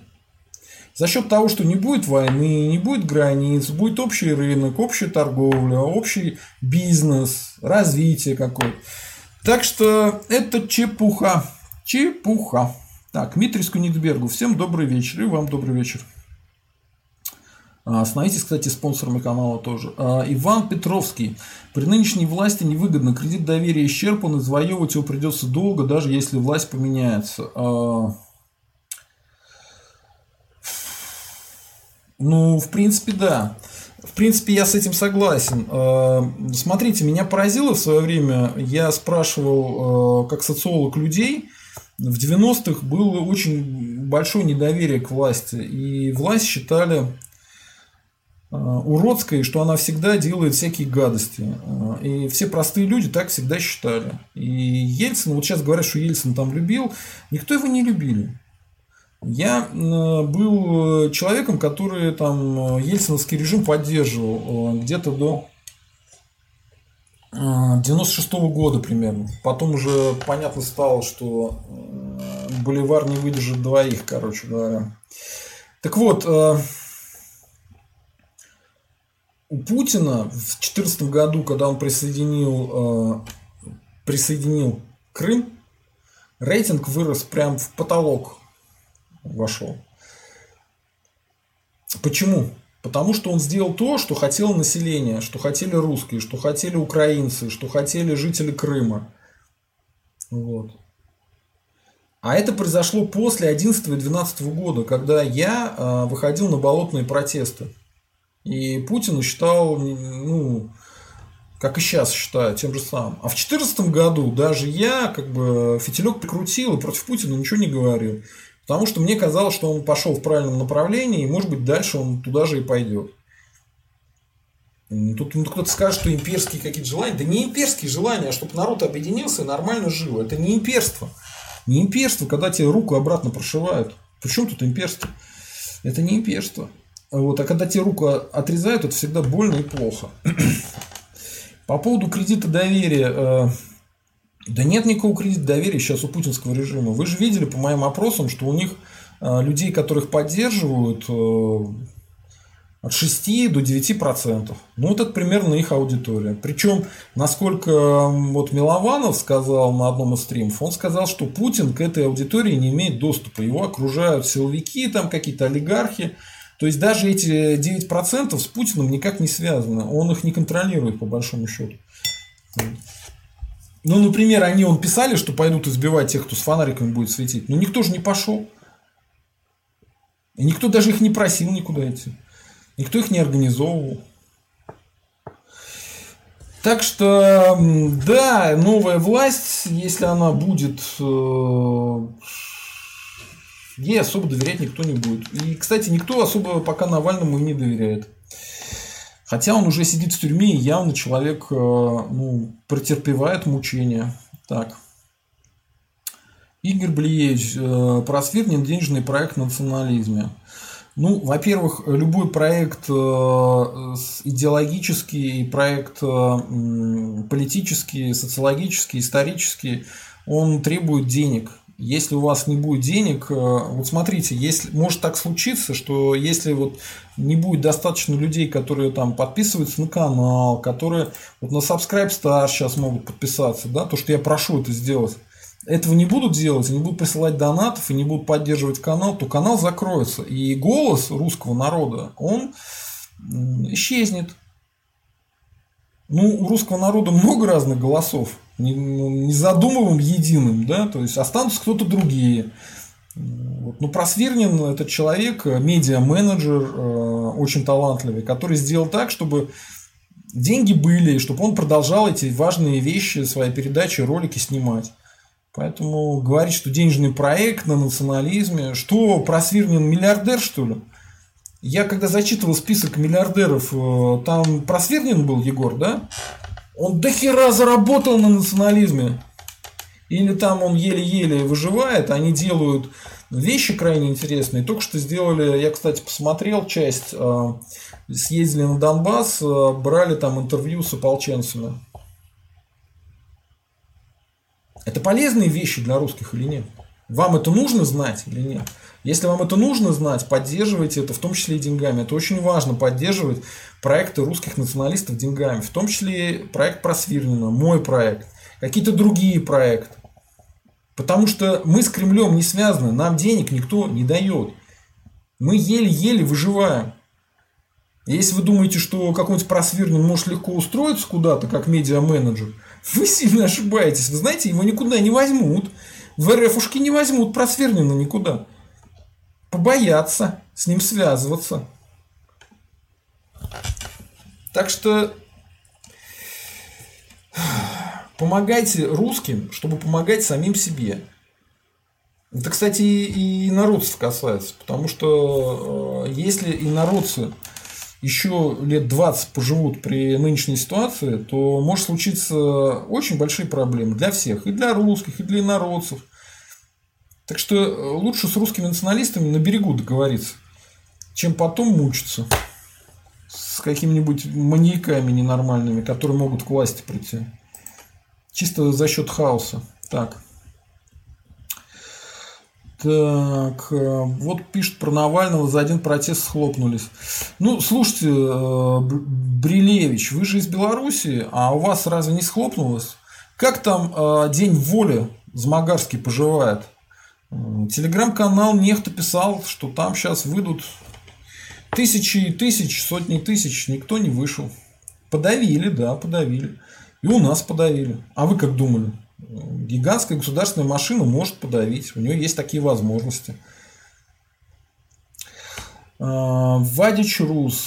Квачков поставил точку. Православный социалист Светлый Сталин вел к добру против зла. Задумав, не уважает православного коммуниста никакого. А, никаких православных коммунистов не бывает, и Сталин конкретно уничтожил всю русскую церковь а потом его союзники заставили возродить русскую церковь, русскую православную. Поэтому говорить, что он там какой-то православный социалист, вы лучше почитайте, что он творил в семинарии, как он к Богу относился, и как он вообще относился к православию к религии. Мразь ваш Сталин был и есть, и будет. в истории русского народа он всегда останется Сталин палачом и тварью. Игорь Бриевич, единственный правитель, поднявший промышленность без Сталина, РФ была похожа на Индию. Так Игорь Блиевич еще и сталинист. А, вообще-то, посмотрите проценты промышленного роста при Николае II. Там до 20% в год доходило. Причем никаких репрессий, никакого голода и никаких гигантских смертей русских. Поэтому Сталин это э, дегенерат. Так. Микс ван. Микс ван. Так, все слетело, сейчас вернем.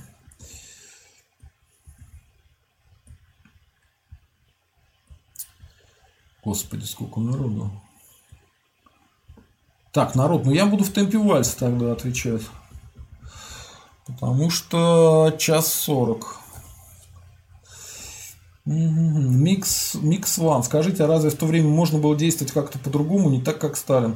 А какое такое время было при Сталине, что нельзя было действовать по-другому? Вот Николай II мог действовать по-другому и действовал по-другому, и все было окей. А, Британии как-то по-другому промышленность развивали, во Франции по-другому промышленность развивали, в Германии развивали там без а, миллионов убитых, без репрессий, да? А, так может быть и Сталина, если бы прибить, э, и Россия бы развивалась бы нормально, да? Так что это вообще не аргумент. Э, действовать всегда можно по-другому, понимаете? Вот вы можете разговаривать с человеком, взять его и убить, потому что вам что-то не понравилось или показалось. А потом говорить, а время такое было, вот 2021 год, такое было время, надо было убивать, если на тебя кто-то косо посмотрел. А я вам говорю, нет такого времени, понимаете? Не бывает такого времени. Не время, блин, принимает решение, а человек. Так. Э, лол пишет, спрашивает, здравствуйте, а что хуже, сталинизм или путинизм? Сталинизм, конечно, хуже. Сталинизм хуже. Но если будет так все идти дальше, то путинизм, в принципе, может эволюционировать и до сталинизма. Хотя многие в этом сомневаются, но я думаю, что а почему нет? Это будет крайне сложно сделать, э, но, по-моему, Путин э, в ту же сторону примерно пытается идти. Просто у него не очень получается, это хорошо. Владич Рус. Так, а в ваше время разве можно действовать иначе, как мошенник Путин? Хорошо, молодец. Виктор Саграда. Англия Сталина за Сталинград высокой наградой наградила. Ну, вот она его и наградила, да, высокой наградой, потому что Сталин был британским шпионом. Так. А, Вадич Рус, сталинизм вел вектор куда-то, путинизм не имеет в принципе. Ну а какой вектор был у Сталина? Вектор какой был у Сталина? Удержаться у власти, хорошо пить вино, а, закусывать его со своими соратниками. Какой вектор у Сталина-то был, я не понял. Никакого другого вектора не было. Удержаться у власти, больше ничего. Микс Ван, мы против всей Европы. Кто мы? Сталин, что ли? Сталин не воевал против всей Европы. За Сталина была США и э, Британия. Мировой гегемон Британия и будущий мировой гегемон США. Поэтому брехня. Э, Бумстайл. Когда там уже наступит Россия будущего? Через 30 лет? Бумстайл, а вы подписаны на канал Русский интерес? Вы присылаете донаты, вы стали нашим спонсором.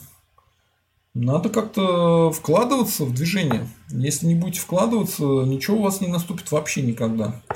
А у нас, может быть, наступит, потому что кто-то вкладывается.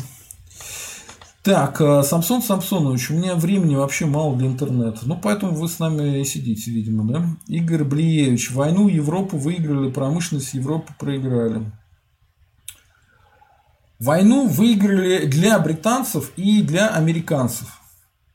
Сталин выиграл войну для британцев и для американцев. Это такая вещь, от которой взрывается мозг у несчастных сталинистов. Они говорят, что вот Сталин всех победил, и они объясняют, что почему именно он победил, потому что больше всех народу погибло вот русских в войне. А вы посмотрите по итогам войны. А, разве СССР стал мировым гегемоном и стал управлять миром? Нет. Мировой гегемон Германии, э, мировой гегемон Британия сменилась на мирового э, гегемона США. Значит, кто победил во Второй мировой войне по итогу? Американцы, получается. Вот в чем дело-то. Вот чего вы понять не можете, что руками Сталина победил Рузвельт и США. Вот так.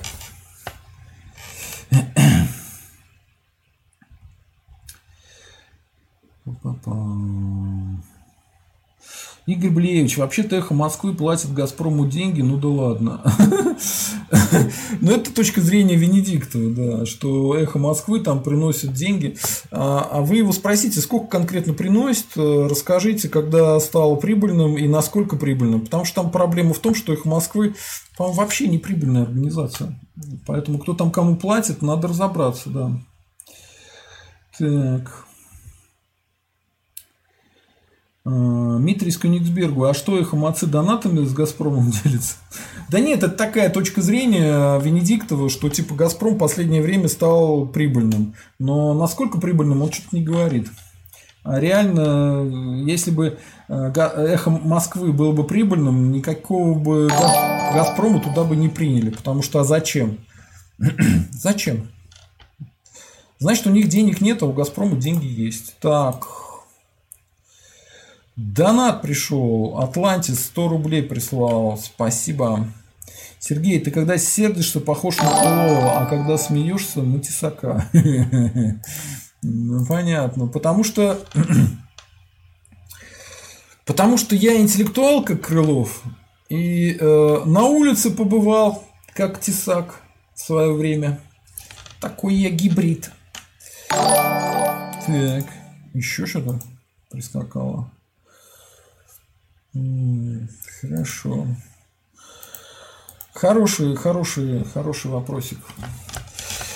Так, э, Игорь Блиевич, советское образование было лучшим до 60-х, 70-х годов. Да нет, я вам уже объясняю.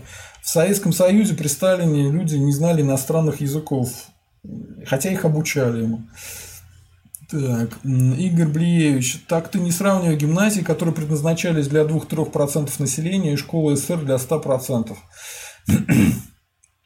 Это на самом деле хорошая тема, мы по поводу нее говорили. Короче, во-первых, в гимназию могли попасть кто угодно, даже крестьяне. Э, если у людей не было денег, э, то э, были специальные возможности для тех, кто очень хорошо учился, туда попасть. Поэтому в гимназию могли попасть все те, кто были готовы туда попасть. А, конечно, гимназии обучали не 100% населения, но а, церковно-приходские школы, они к этому шли. А, программа, как там она называлась-то, ликбеза, да, про которую говорят, что это Ленин придумал, это тоже ложь. На самом деле программу ликбеза подготовил Николай II. Он создал для этого инфраструктуру и обучил кадры. Поэтому э, школы в Российской империи э, появились бы с полным вот этим образованием средним при Николае II. И, собственно говоря, этот процесс уже начался. То есть, э, приход к власти Ленина этот процесс отдалил лет на 5-10 как минимум. Поэтому вы просто не знаете истории русской, и поэтому такие вещи говорите. Вот. Поэтому про образование в Российской империи можете почитать, насколько это было крутое образование. Про то, что крестьянин мог обучаться в гимназии, э, попадать в университет просто потому, что он был умным и хорошо знал программу, это абсолютная правда, можете меня проверять э, сколько угодно. У нас даже передачи на эту тему были. Я рассказывался о профессорах, которые э, сделали такую карьеру в Российской империи. Да и не забывайте про Ломоносова. Ломоносов он кем был? Однако в Российской империи стал академиком. Так, Вадич Рус, э, так, это неинтересно. Так, это неинтересно. План продаж. План продаж. Идея Рашки «Набей карман, обмани соседа, своруй на работе». Я думаю, это не идея Рашки. Я думаю, это идея сведомого украинца Щирова. Вот. И поэтому у вас так все плохо там. Владимир С. Для понимания Сталина, э, для тех, кого это интересует, можно прослушать курс лекций Евгения Спицына. Э, Евгений Спицын – это школьный учитель, поэтому э, курс его лекций слушать, э, ну, если у вас очень много времени и вы хотите себе забить мозг ерундой, пожалуйста, для этого есть специально Евгений Спицын, советский патриот, который вам мозги набьет тухлой селедкой. Так, Игорь Бриевич, элита скатывается к клановому управлению только вот у гениев дети не гении, эти дети занимают потом место гения, ржавеет социальный лифт. Дело в том, что для колонии очень важно перекрывать социальный лифт. Э, э, и контроль, контроль социальных лифтов, он происходит специальным образом. То есть пускают только тех, кто э, подходит по определенным критериям. Ну, об этом на Subscribe Star читайте. Вот. Или Паретто почитайте. Если не хотите читать задуму, читайте Паретто. Вот. Э, и самое главное, поймите, что элита в РФ, она не настоящая элита, это поддельная элита. Вот, например, э, никто не обращал внимания, что на Западе элита, она наследственная. Ну вот был Кеннеди, сейчас есть всякие дети Кеннеди, там, да, а, вот есть Буши, клан Буши, там, Буш старший, Буш младший, сейчас еще какие-то родственники. Ну, то есть, если семья а, действительно стала элитарной, то ее члены постоянно появляются а, в управлении. А теперь посмотрим на РФушку и на СССР. У Сталина дети кто? Значит, старший сын стрелялся, а, когда он себя не смог застрелить, Сталин ему сказал, что ты даже э, в себя попасть из револьвера не можешь. Потом он попал в плен, и то ли его немцы убили, то ли он там как-то по-другому это произошло, неизвестно. Короче говоря, старший сын Яков э, умер. Э, младший сын Вася после смерти Сталина был алкоголиком во время жизни Сталина был мажором, ну, надо признать, что он был на войне, был летчиком, были какие-то боевые даже вылеты, то есть э, не хухры-мухры. Но по жизни Вася Сталин занимался чем? Девками, бухал, команды спортивные создавал, э, воровал этих спортсменов. Вот, э, ну, мажор, мажор. К власти его не допустили, сам он оказался неспособным, и его уморили в тюрьме по-моему, при Хрущеве. Все. А, Светлана. Ну, она стала спать со всеми подряд. Каких-то ее женихов Сталин посадил еще. А, в дальнейшем эмигрировала из СССР, убежала в Индию, потом несколько раз выходила замуж, а, в конце жизни сказала, что она никакая не русская, русской себя не считает и русских презирает. Вот это дети Сталина вашего. Вот так он их воспитал. Совершенно не способны не то что к управлению а государством, к управлению собственной жизнью. Вот. Поэтому, когда вы говорите, что Сталин гений, ну вот такой он гений, такой он гений. Дальше смотрим, а, у почему-то всей э, элиты советской дети, они исчезали, растворялись, вот самые высокопоставленные, и не продолжали дело отцов. Почему? Потому что СССР и РФ – это колония. Соответственно, здесь невыгодно, чтобы были какая-то наследственная, а, наследственная власть. И э, метрополия с этим борется. Ну, об этом читайте на Subscribe Star у меня. Так что никаких социальных лифтов э, в неоколонии нету, кроме э, неоколониальных. Микс Ван. Сергей, как относится к тому, что якобы Сталин своим указом ввел термин русский? Ну, это какой-то бред, потому что какой термин русский ввел Сталин? Русские были до Сталина и будут после Сталина. А Сталин был интернационалистом и всю свою жизнь боролся с великодержавным русским шовинизмом что подразумевает просто борьбу с русским большинством. И после войны есть такое ленинградское дело. Почитайте про него, пожалуйста. То есть э, были фронтовики, люди, которые победили в войне. Они заметили э, то же самое, что заметил Задумов. Они сказали, что... Они, кстати, были все коммунистами еще.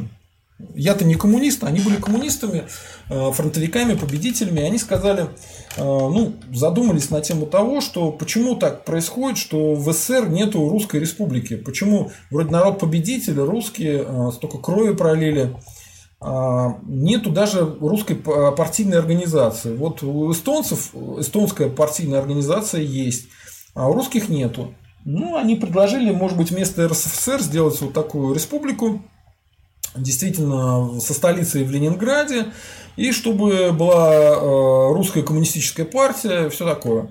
За это их всех к чертовой матери Сталин расстрелял. Поэтому, когда вы говорите, что там что-то Сталин русским сделал хорошо, или термин какой-то ввел, это все смешная ложь. Сталин мерзавец, мерзавец и русофоб. Так, э, так. Так, это неинтересно. Пенсионный возраст. Игорь Бли, Бри, Брилевич. Пенсионный возраст повышения или забрасывания деньгами населения. А, ну, есть же знаменитый путинский стиль забрасывания деньгами, когда а, пенсии повышаются на 3 э, рубля. Поэтому, я думаю, все эти социальные инициативы будут примерно такого же порядка. Ну, может, чуть больше, чуть меньше, не знаю. Так. Игорь Брилевич. Американцы могли бы сделать огненное кольцо вокруг РФ, Прибалтика, Польша, Беларусь, Украина, Донбасс и Крым, Грузия в Южной Осетии, Абхазия, Азербайджан в Армении, в Азии поднять флаги ИГИЛ. Поскольку этого не происходит, никакого плана окружить Россию пожаром войны у Запада нет. Э, ладно, правый сектор есть, хоть для проформы. Ну, правый сектор это сейчас не актуально. Есть там нацкорпус, э, который под контролем Авакова. Это более серьезная сила а, вот, по, военные, по крайней мере. По поводу того, что происходит э, вокруг РФ, э, дело в том, что вы посмотрите, у РФ нет серьезных союзников. У РФ все соседи враги. Даже с Белоруссией отношения очень плохие, с тем же самым Лукашенко, да? Поэтому то, что вы говорите, и так уже есть огненное кольцо. И только это огненное кольцо сделал э, не американцы, а сам Путин. Сам Путин и Ельцин этим занимались. Это долгий разговор, сейчас не готов на эту тему говорить, э, но вот есть. Э, Иван Петров, все это есть, все подгорает, а сам себя высек. Не очень понял, о чем это.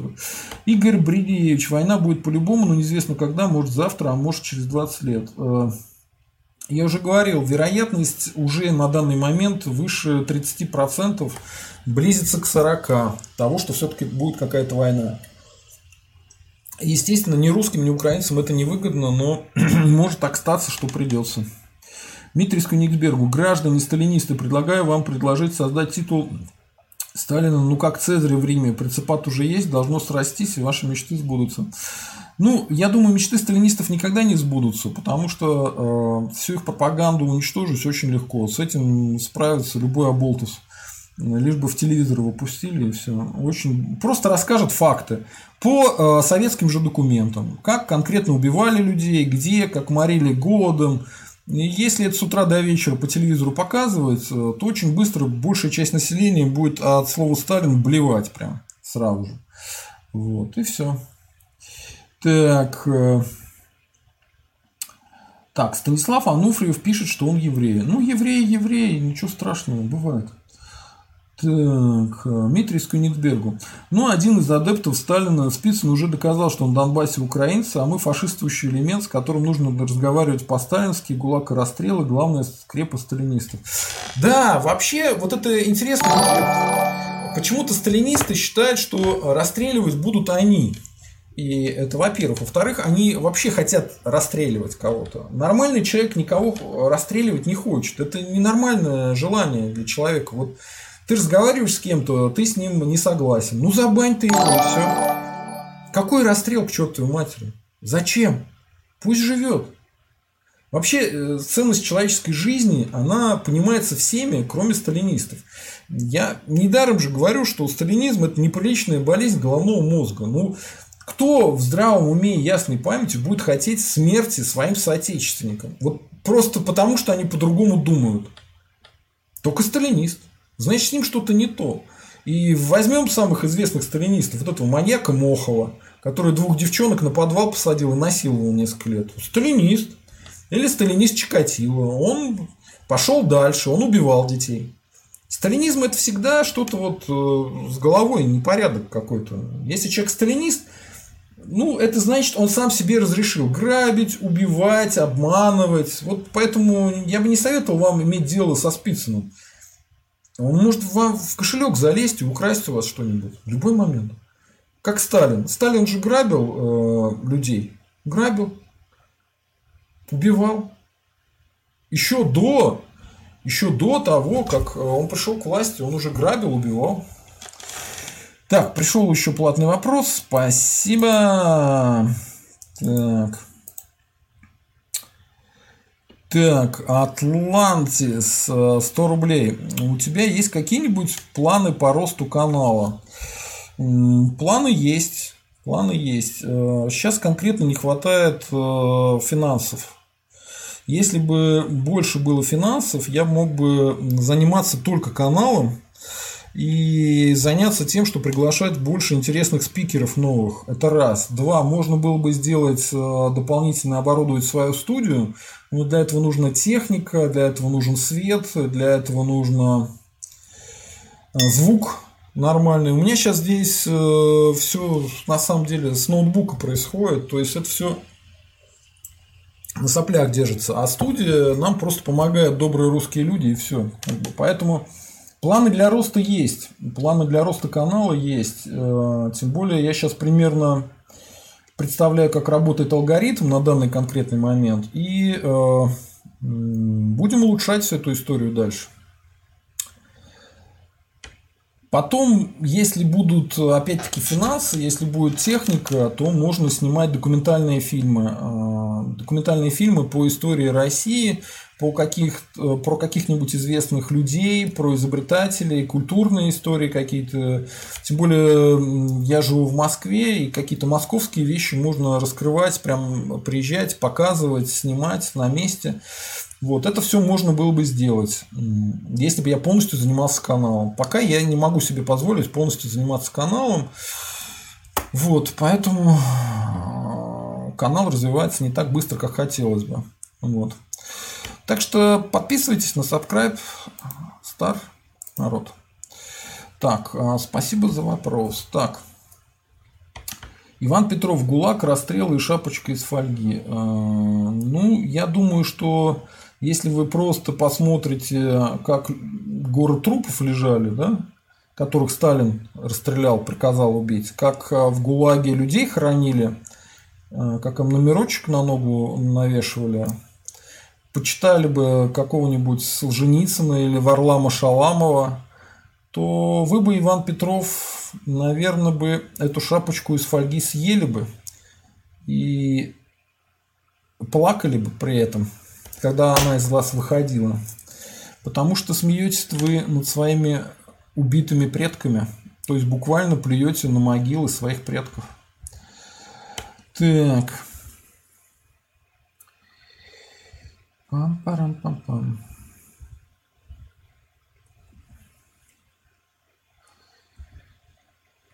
Так, это неинтересно. Папа Рамзес. Руки прочь от Украины. Нам, русским, не нужна эта война. Занимайтесь своей страной. Россия гибнет, остановить Путина. Вот задача для русских националистов.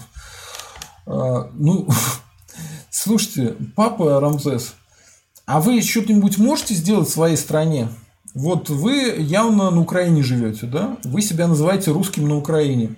Что вы можете сделать на Украине э, для себя? Вы можете сделать так, чтобы русский язык не запрещали. Вот э, даже Аваков недавно начал говорить, что вот он русский, русскомовный человек. И что он за то, чтобы был, развивался э, э, украинский вариант русского языка. Но этого же нет, а есть мовный закон. Вы человек второго сорта на Украине. И вас, видимо, все устраивает. Бывает такое. Так, а, Николай Шевченко, зачем вам Россия будущего, если вам деньги нужны? А, при помощи денег мы сделаем Россию будущего. Так. Николай Шевченко, да, насчет палачей и убийц, вы уже за 30 лет своей власти убили больше людей, чем коммунисты за 70 лет. Так кто тут палач и убийц? А, Николай Шевченко, что значит э, за 30 лет своей власти? Какой 30 лет своей власти? РФ это что ли моя власть русская? А это не русская власть. Это во-первых. Во-вторых, э, за время правления Ельцина и Путина народу убито намного меньше, чем во времена 70 э, лет коммунистов. Вы в курсе, что не только Сталин убивал людей? При Хрущеве расстреляли рабочую демонстрацию в Новочеркасске. И таких историй много. Знают просто только Новочеркасск. Таких историй много. Так что русские против коммунистов всегда выступали, просто их за это расстреливали. Так, так, ну вот моя Украина Русь говорит, что он заслужил лично Зеленского. Я с этим согласен, вы правы. Так, Игорь Брилевич. При Российской империи в двух годах из пяти был голод, при этом а, тоже экспортировали зерно. Это вранье, это неправда. Много раз разбирали. Не было смертности от голода, не было. Тем более не было такой смертности от голода, как при Сталине. Тем более не было каннибализма, как при Сталине. Так, э, так, ну моя Украина Русь пишет, что он сумасшедший, бывает. Так. Так, ну что-нибудь интересное есть? Так. Карнет. Э, а, вот, Wind of uh, Fields, да, два мировых гегемона стало после Второй мировой, двуполярный мир. Гегемон стал один после Второй мировой войны, был э, гегемон США. До Второй мировой войны гегемоном была Британия. Никакого двуполярного мира не было. Э, СССР – это несчастная, блин, колония. Так, э, Карнет. Слышал в документальном фильме, что Троцкому письменно приказали его заокеанские шефы передать власть Сталину. Это весьма интересный факт. Получается, что Сталин тоже был изначально агентом масонских лож. Э, ну вот смотрите, изначальный посыл, что Троцкий, значит, у него заокеанские шефы, он неправильный. Посмотрите, сколько лет Троцкий прожил в США, Посмотрите, сколько лет Троцкий прожил в Австро-Венгрии. Посмотрите, какой уровень э, общения был у Троцкого в США, и посмотрите, что Троцкий дружил э, с министром МВД в, Гер, э, в Австро-Венгрии. Поэтому, если Троцкий шпион, а он, скорее всего, получал деньги от Австро-Венгрии, то он, наверное, австро-венгерский шпион, а не американский. А то, что он американский шпион, вам просто втюхивают. Втюхивают всякие нехорошие люди. А, масонские ложи сами по себе ничего не решают. Это инструмент управления элитами, поэтому про это говорить особо неинтересно. Игорь Брилевич. Ломоносов был до закона о кухаркиных детях. детях. Закон о кухаркиных детях действовал, по-моему, два года, и он был нацелен конкретно против детей прислуги. Э, Все. Больше ничего, больше ничего там не было. Но само то, что он действовал всего несколько лет, говорит о том, что вы с Луны свалились и не понимаете, о чем говорили. Так. Э, Александр Б. Оправдываете заговор Ежова. Э, это ко мне вопрос? Почему я оправдываю заговор Ежова? А вы думаете, был заговор Ежова? Ежов э, очень интересный человек. Посмотрите список предметов, которые нашли у него при обыске. Мне кажется, его больше интересовали его половые приключения, чем какие-то заговоры. Э, и посмотрите судьбу других э, руководителей НКВД, э, там, ну, ЧК. И выясните, что Сталин последовательно их всех зачистил. Одного с другим. Ягоду, Ежова, только вот на Берии, так сказать, споткнулся и потому сам коню двинул. Так что вот так вот. Про заговор Ежова не очень интересно. Игорь Брилевич. В современной России детишки сегодняшней элиты такие же по способностям, как в СССР. Только сейчас они занимают управляющие посты, в СССР где-то э, растерялись. М-м-м. Дело не в способностях. Вот смотрите, вы э, захватили какую-нибудь страну, допустим, назовем ее э, Зелембией. Зелембию вы захватили, Зелембию. Зелембию. Вы захватили Зелембию. Э, раньше в Зелембии э, управлялись французы.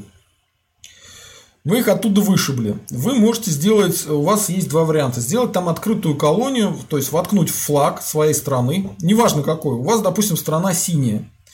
Вот, э, синий флаг синей страны и официально сказать, что это наша колония, мы будем ее всячески угнетать и э, будем оттуда тянуть ресурсы. Ну, если вы поумнее, вы будете говорить, что мы будем ее развивать и приводить к цивилизации. Да? Это один вариант. Это открытый колониализм. А вы можете сделать по-другому. Вы можете начать контролировать элиту этой страны, культуру, экономику, политику. Но официально э, Зелембия будет от Синии, от, страниц, от страны Синии, независимым. Можно придумать какую-нибудь, что там э, э, суверенная демократия в Зелембии, да, там, э, что вам нужно сделать? Вам нужно сделать, чтобы э, управлять всей этой историей. Вы смотрите, какой национальный состав у этой страны. Допустим, если в Зелембии живут 90% э, зелембийцев и есть 10% э, финикийцев, которые чудесным образом спаслись и вот там живут. С кем вы будете сотрудничать и кого вы будете назначать на, самые главные позиции в стране? Правильный ответ, вы думаете, э, зелембийцев? Нет, зелембийцев нельзя. Зелембийцев нельзя. Нужно вот эти 10% э, финикийцев назначать, потому что э, они этих самых зелембийцев терпеть не могут, а они чужие, им этих зелембийцев не жалко. Поэтому вы берете, назначаете на все основные посты финикийцев. Вот, какого-нибудь там товарища финикийского Сталина, товарища финикийского Ленина, товарища финикийского Брежнева, неважно. Вы их назначаете на руководящие посты. Вот, и контролируете эту страну. А дальше, как в обычной колонии, вы вывозите оттуда ресурсы и ввозите туда свои товары. Для вас это дополнительный рынок сбыта. Вот. А ресурсы как раз используете на то, чтобы производить все эти товары. Вот. А вы смотрите, чтобы местное население особо не вякало. Вот. Э, добиться этого можно разными путями. Можно уничтожать это население, так, например, э, при Сталине было. А можно этому населению подкидывать там немножко денег, чтобы оно э, немножко расслаблялось, как при Хрущеве, например, да? или при раннем Путине. Вот. Примерно так это работает. Так. Соответственно, вы хотите, чтобы вот эти финикийцы, э, мы же с вами про элиту говорим, про детишек элиты, если э, финикийцы и их дети будут приходить к власти, то есть вот э, поправили они, допустим, одно поколение, пришло следующее поколение, дети этих самых финикийцев, то рано или поздно финикийцы подумают, что им Богом эта страна, Зелембия, дана в управление. И что зелембийцы, они от природы э, очень глупые. И они достойны своих правителей. Вот, они сами управлять не могут. Поэтому Господь даровал финикийцам эту страну. И есть такая вероятность, что они попробуют э, от ваших умных, добрых, замечательных неоколониальных советов отказаться. Поэтому что вы делаете? Э, вы каждый раз набираете новых финикийцев. Вот у вас, допустим, э, одно поколение правили одни финикийцы, э, а второе поколение – это финикийцы, которые тех ненавидят, которые во власть не смогли попасть. Э, и смотрим историю СССР, оказывается, вот когда Сталин помер, да, то Хрущев сказал, что при Сталине были всякие недостатки. И поэтому Сталин, он плохой. Плохой, он очень плохой. И нужно а, избавляться от наследия Сталина. Потом Хрущева в результате государственного переворота убрали из власти и начали говорить, что ну Хрущев-то тоже плохой. Плохой вообще, он ужасный. Ужасный Хрущев, потому что он волюнтарист. Не все это слово знали, поэтому думали, что это что-то очень нехорошее. Вот. А волюнтарист это значит, что он делает то, что ему в башку придет. Вот. Не советую с товарищами. Ну ладно, как бы уже второе совпадение, что предыдущее поколение нехорошее. Ладно, идем дальше. Значит, Брежнев э, никто не сверг, потому что он был хитрый, и все, кто ему помогал свергнуть Хрущева, он их всех сразу от власти убрал. Поэтому э, он, Брежнев, помер от старости и от того, что он любил алкоголь смешивать с таблеточками для сна. А это крайне плохо влияет на ваш организм. Никогда так не делайте. Так вот. После смерти Брежнева пришел к власти у нас э, Черненко. Э, но Черненко, он был старый совсем, поэтому он не успел сказать, что Брежнев плохой. Он просто начал говорить и умер. Вот. Пришел к власти Андропов. Андропов тоже хотел сказать, что Брежнев плохой, вот, что Сталин хороший зато. Но не успел тоже сказать, у него почки были больные и помер. А вот пришел к власти Горбачев, и Горбачев сказал, что было при нем, э, что Брежнев-то был плохой, потому что была эпоха застоя. Застоя была эпоха. И все было очень плохо при Брежневе. То есть это уже какой там третий человек говорит, что все до него было плохо. Ну ладно, хорошо. Идем дальше. В результате переворота к власти пришел Ельцин. И Горбачева отправил в отставку. И что стал говорить Ельцин, что Горбачев-то был плохой? Горбачев был, оказывается, плохой. Ну хорошо, ладно. Ельцин э, сам ушел в отставку, вместо себя за руку привел из какой-то темной подворотни Путина. Что сказал э, э, Путин, когда Ельцин умер?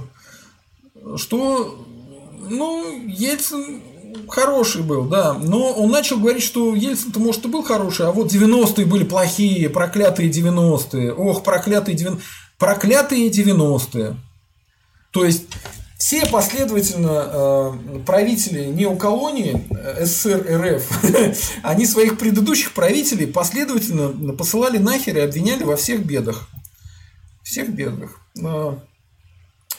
Э, почему? Ну, потому что цель не в том, чтобы они укоренялись, эти правители, чтобы они считали, что это их страна, а чтобы они менялись. Вот. Они меняются и будут меняться. я уверен, что когда Путин умрет или сам уйдет в отставку, или его в результате переворота снимут, то следующий правитель будет говорить, что во всем виноват Путин. Вот так. А, вот такая история. Если вы думаете, что это только в, значит, в РФ так и в СССР, то никак нет. Есть такое на Украине понятие, что виноваты всегда попередники – что попередники все украли. И за 30 лет на Украине каждый предыдущий президент виноват в том, что украли все. Приходит следующий человек, э, и он тоже крадет все, и тоже становится попередником. Почему? А по той же самой причине. Э, не нужно, чтобы были какие-то династии. Если будут династии, не дай бог какая-нибудь монархия или стабильная демократия с последовательной элитой, которая, значит, понимает, что происходит, как ты будешь этой страной управлять в своих интересах? Да никак. Никак. Вот, например, если бы украинцы были чуть-чуть поумнее, они подумали бы, а как так получилось, что э, все э, вот э, за газ, за электричество, за воду, э, вот они платят э, коммунальные услуги, каждая из этих коммунальных услуг какой-то олигарх да и контролирует. Вот как так получилось? А вот все, чем торгует Украина, все, что производит Украина, тоже какие-то олигархи все контролируют. Как так получилось? А в каких интересах они это делают? А в какие страны едут украинские олигархи? А что они остаются на Украине после того, как пожили э, на Украине и все украли, что можно на Украине? Янукович куда, э, не Янукович, э, а Яйценюк куда делся после того, как украл свой первый миллиард? Поехал в Штаты. А есть украинские олигархи, которые едут в Лондон. Короче говоря, вот такая система. Такая система. А вы говорите, что дети что-то там, какие-то способности у них. Эх, ребята, не те у вас способности, раз вы не понимаете, что там происходит. Никому не нужна, э, никому не нужна самостоятельная элита в стране, которую вы контролируете. Так. Ну, смотрите, сейчас 2.18. Давайте на этом закончим наши дозволенные речи. Э, все платные вопросы я ответил. Спасибо, кстати, вот у нас Атлантис сегодня молодец просто, накидал кучу донатов. Это очень хорошо. Так, а, спасибо за то, что меня смотрели. Я 2 часа 18 минут в эфире. Это уже второй эфир за день. Завтра у нас будет эфир вечером с Николаем Росовым. Пообщаемся с ним, поговорим про текущие события. Это будет в 9 часов. А, большое спасибо за внимание.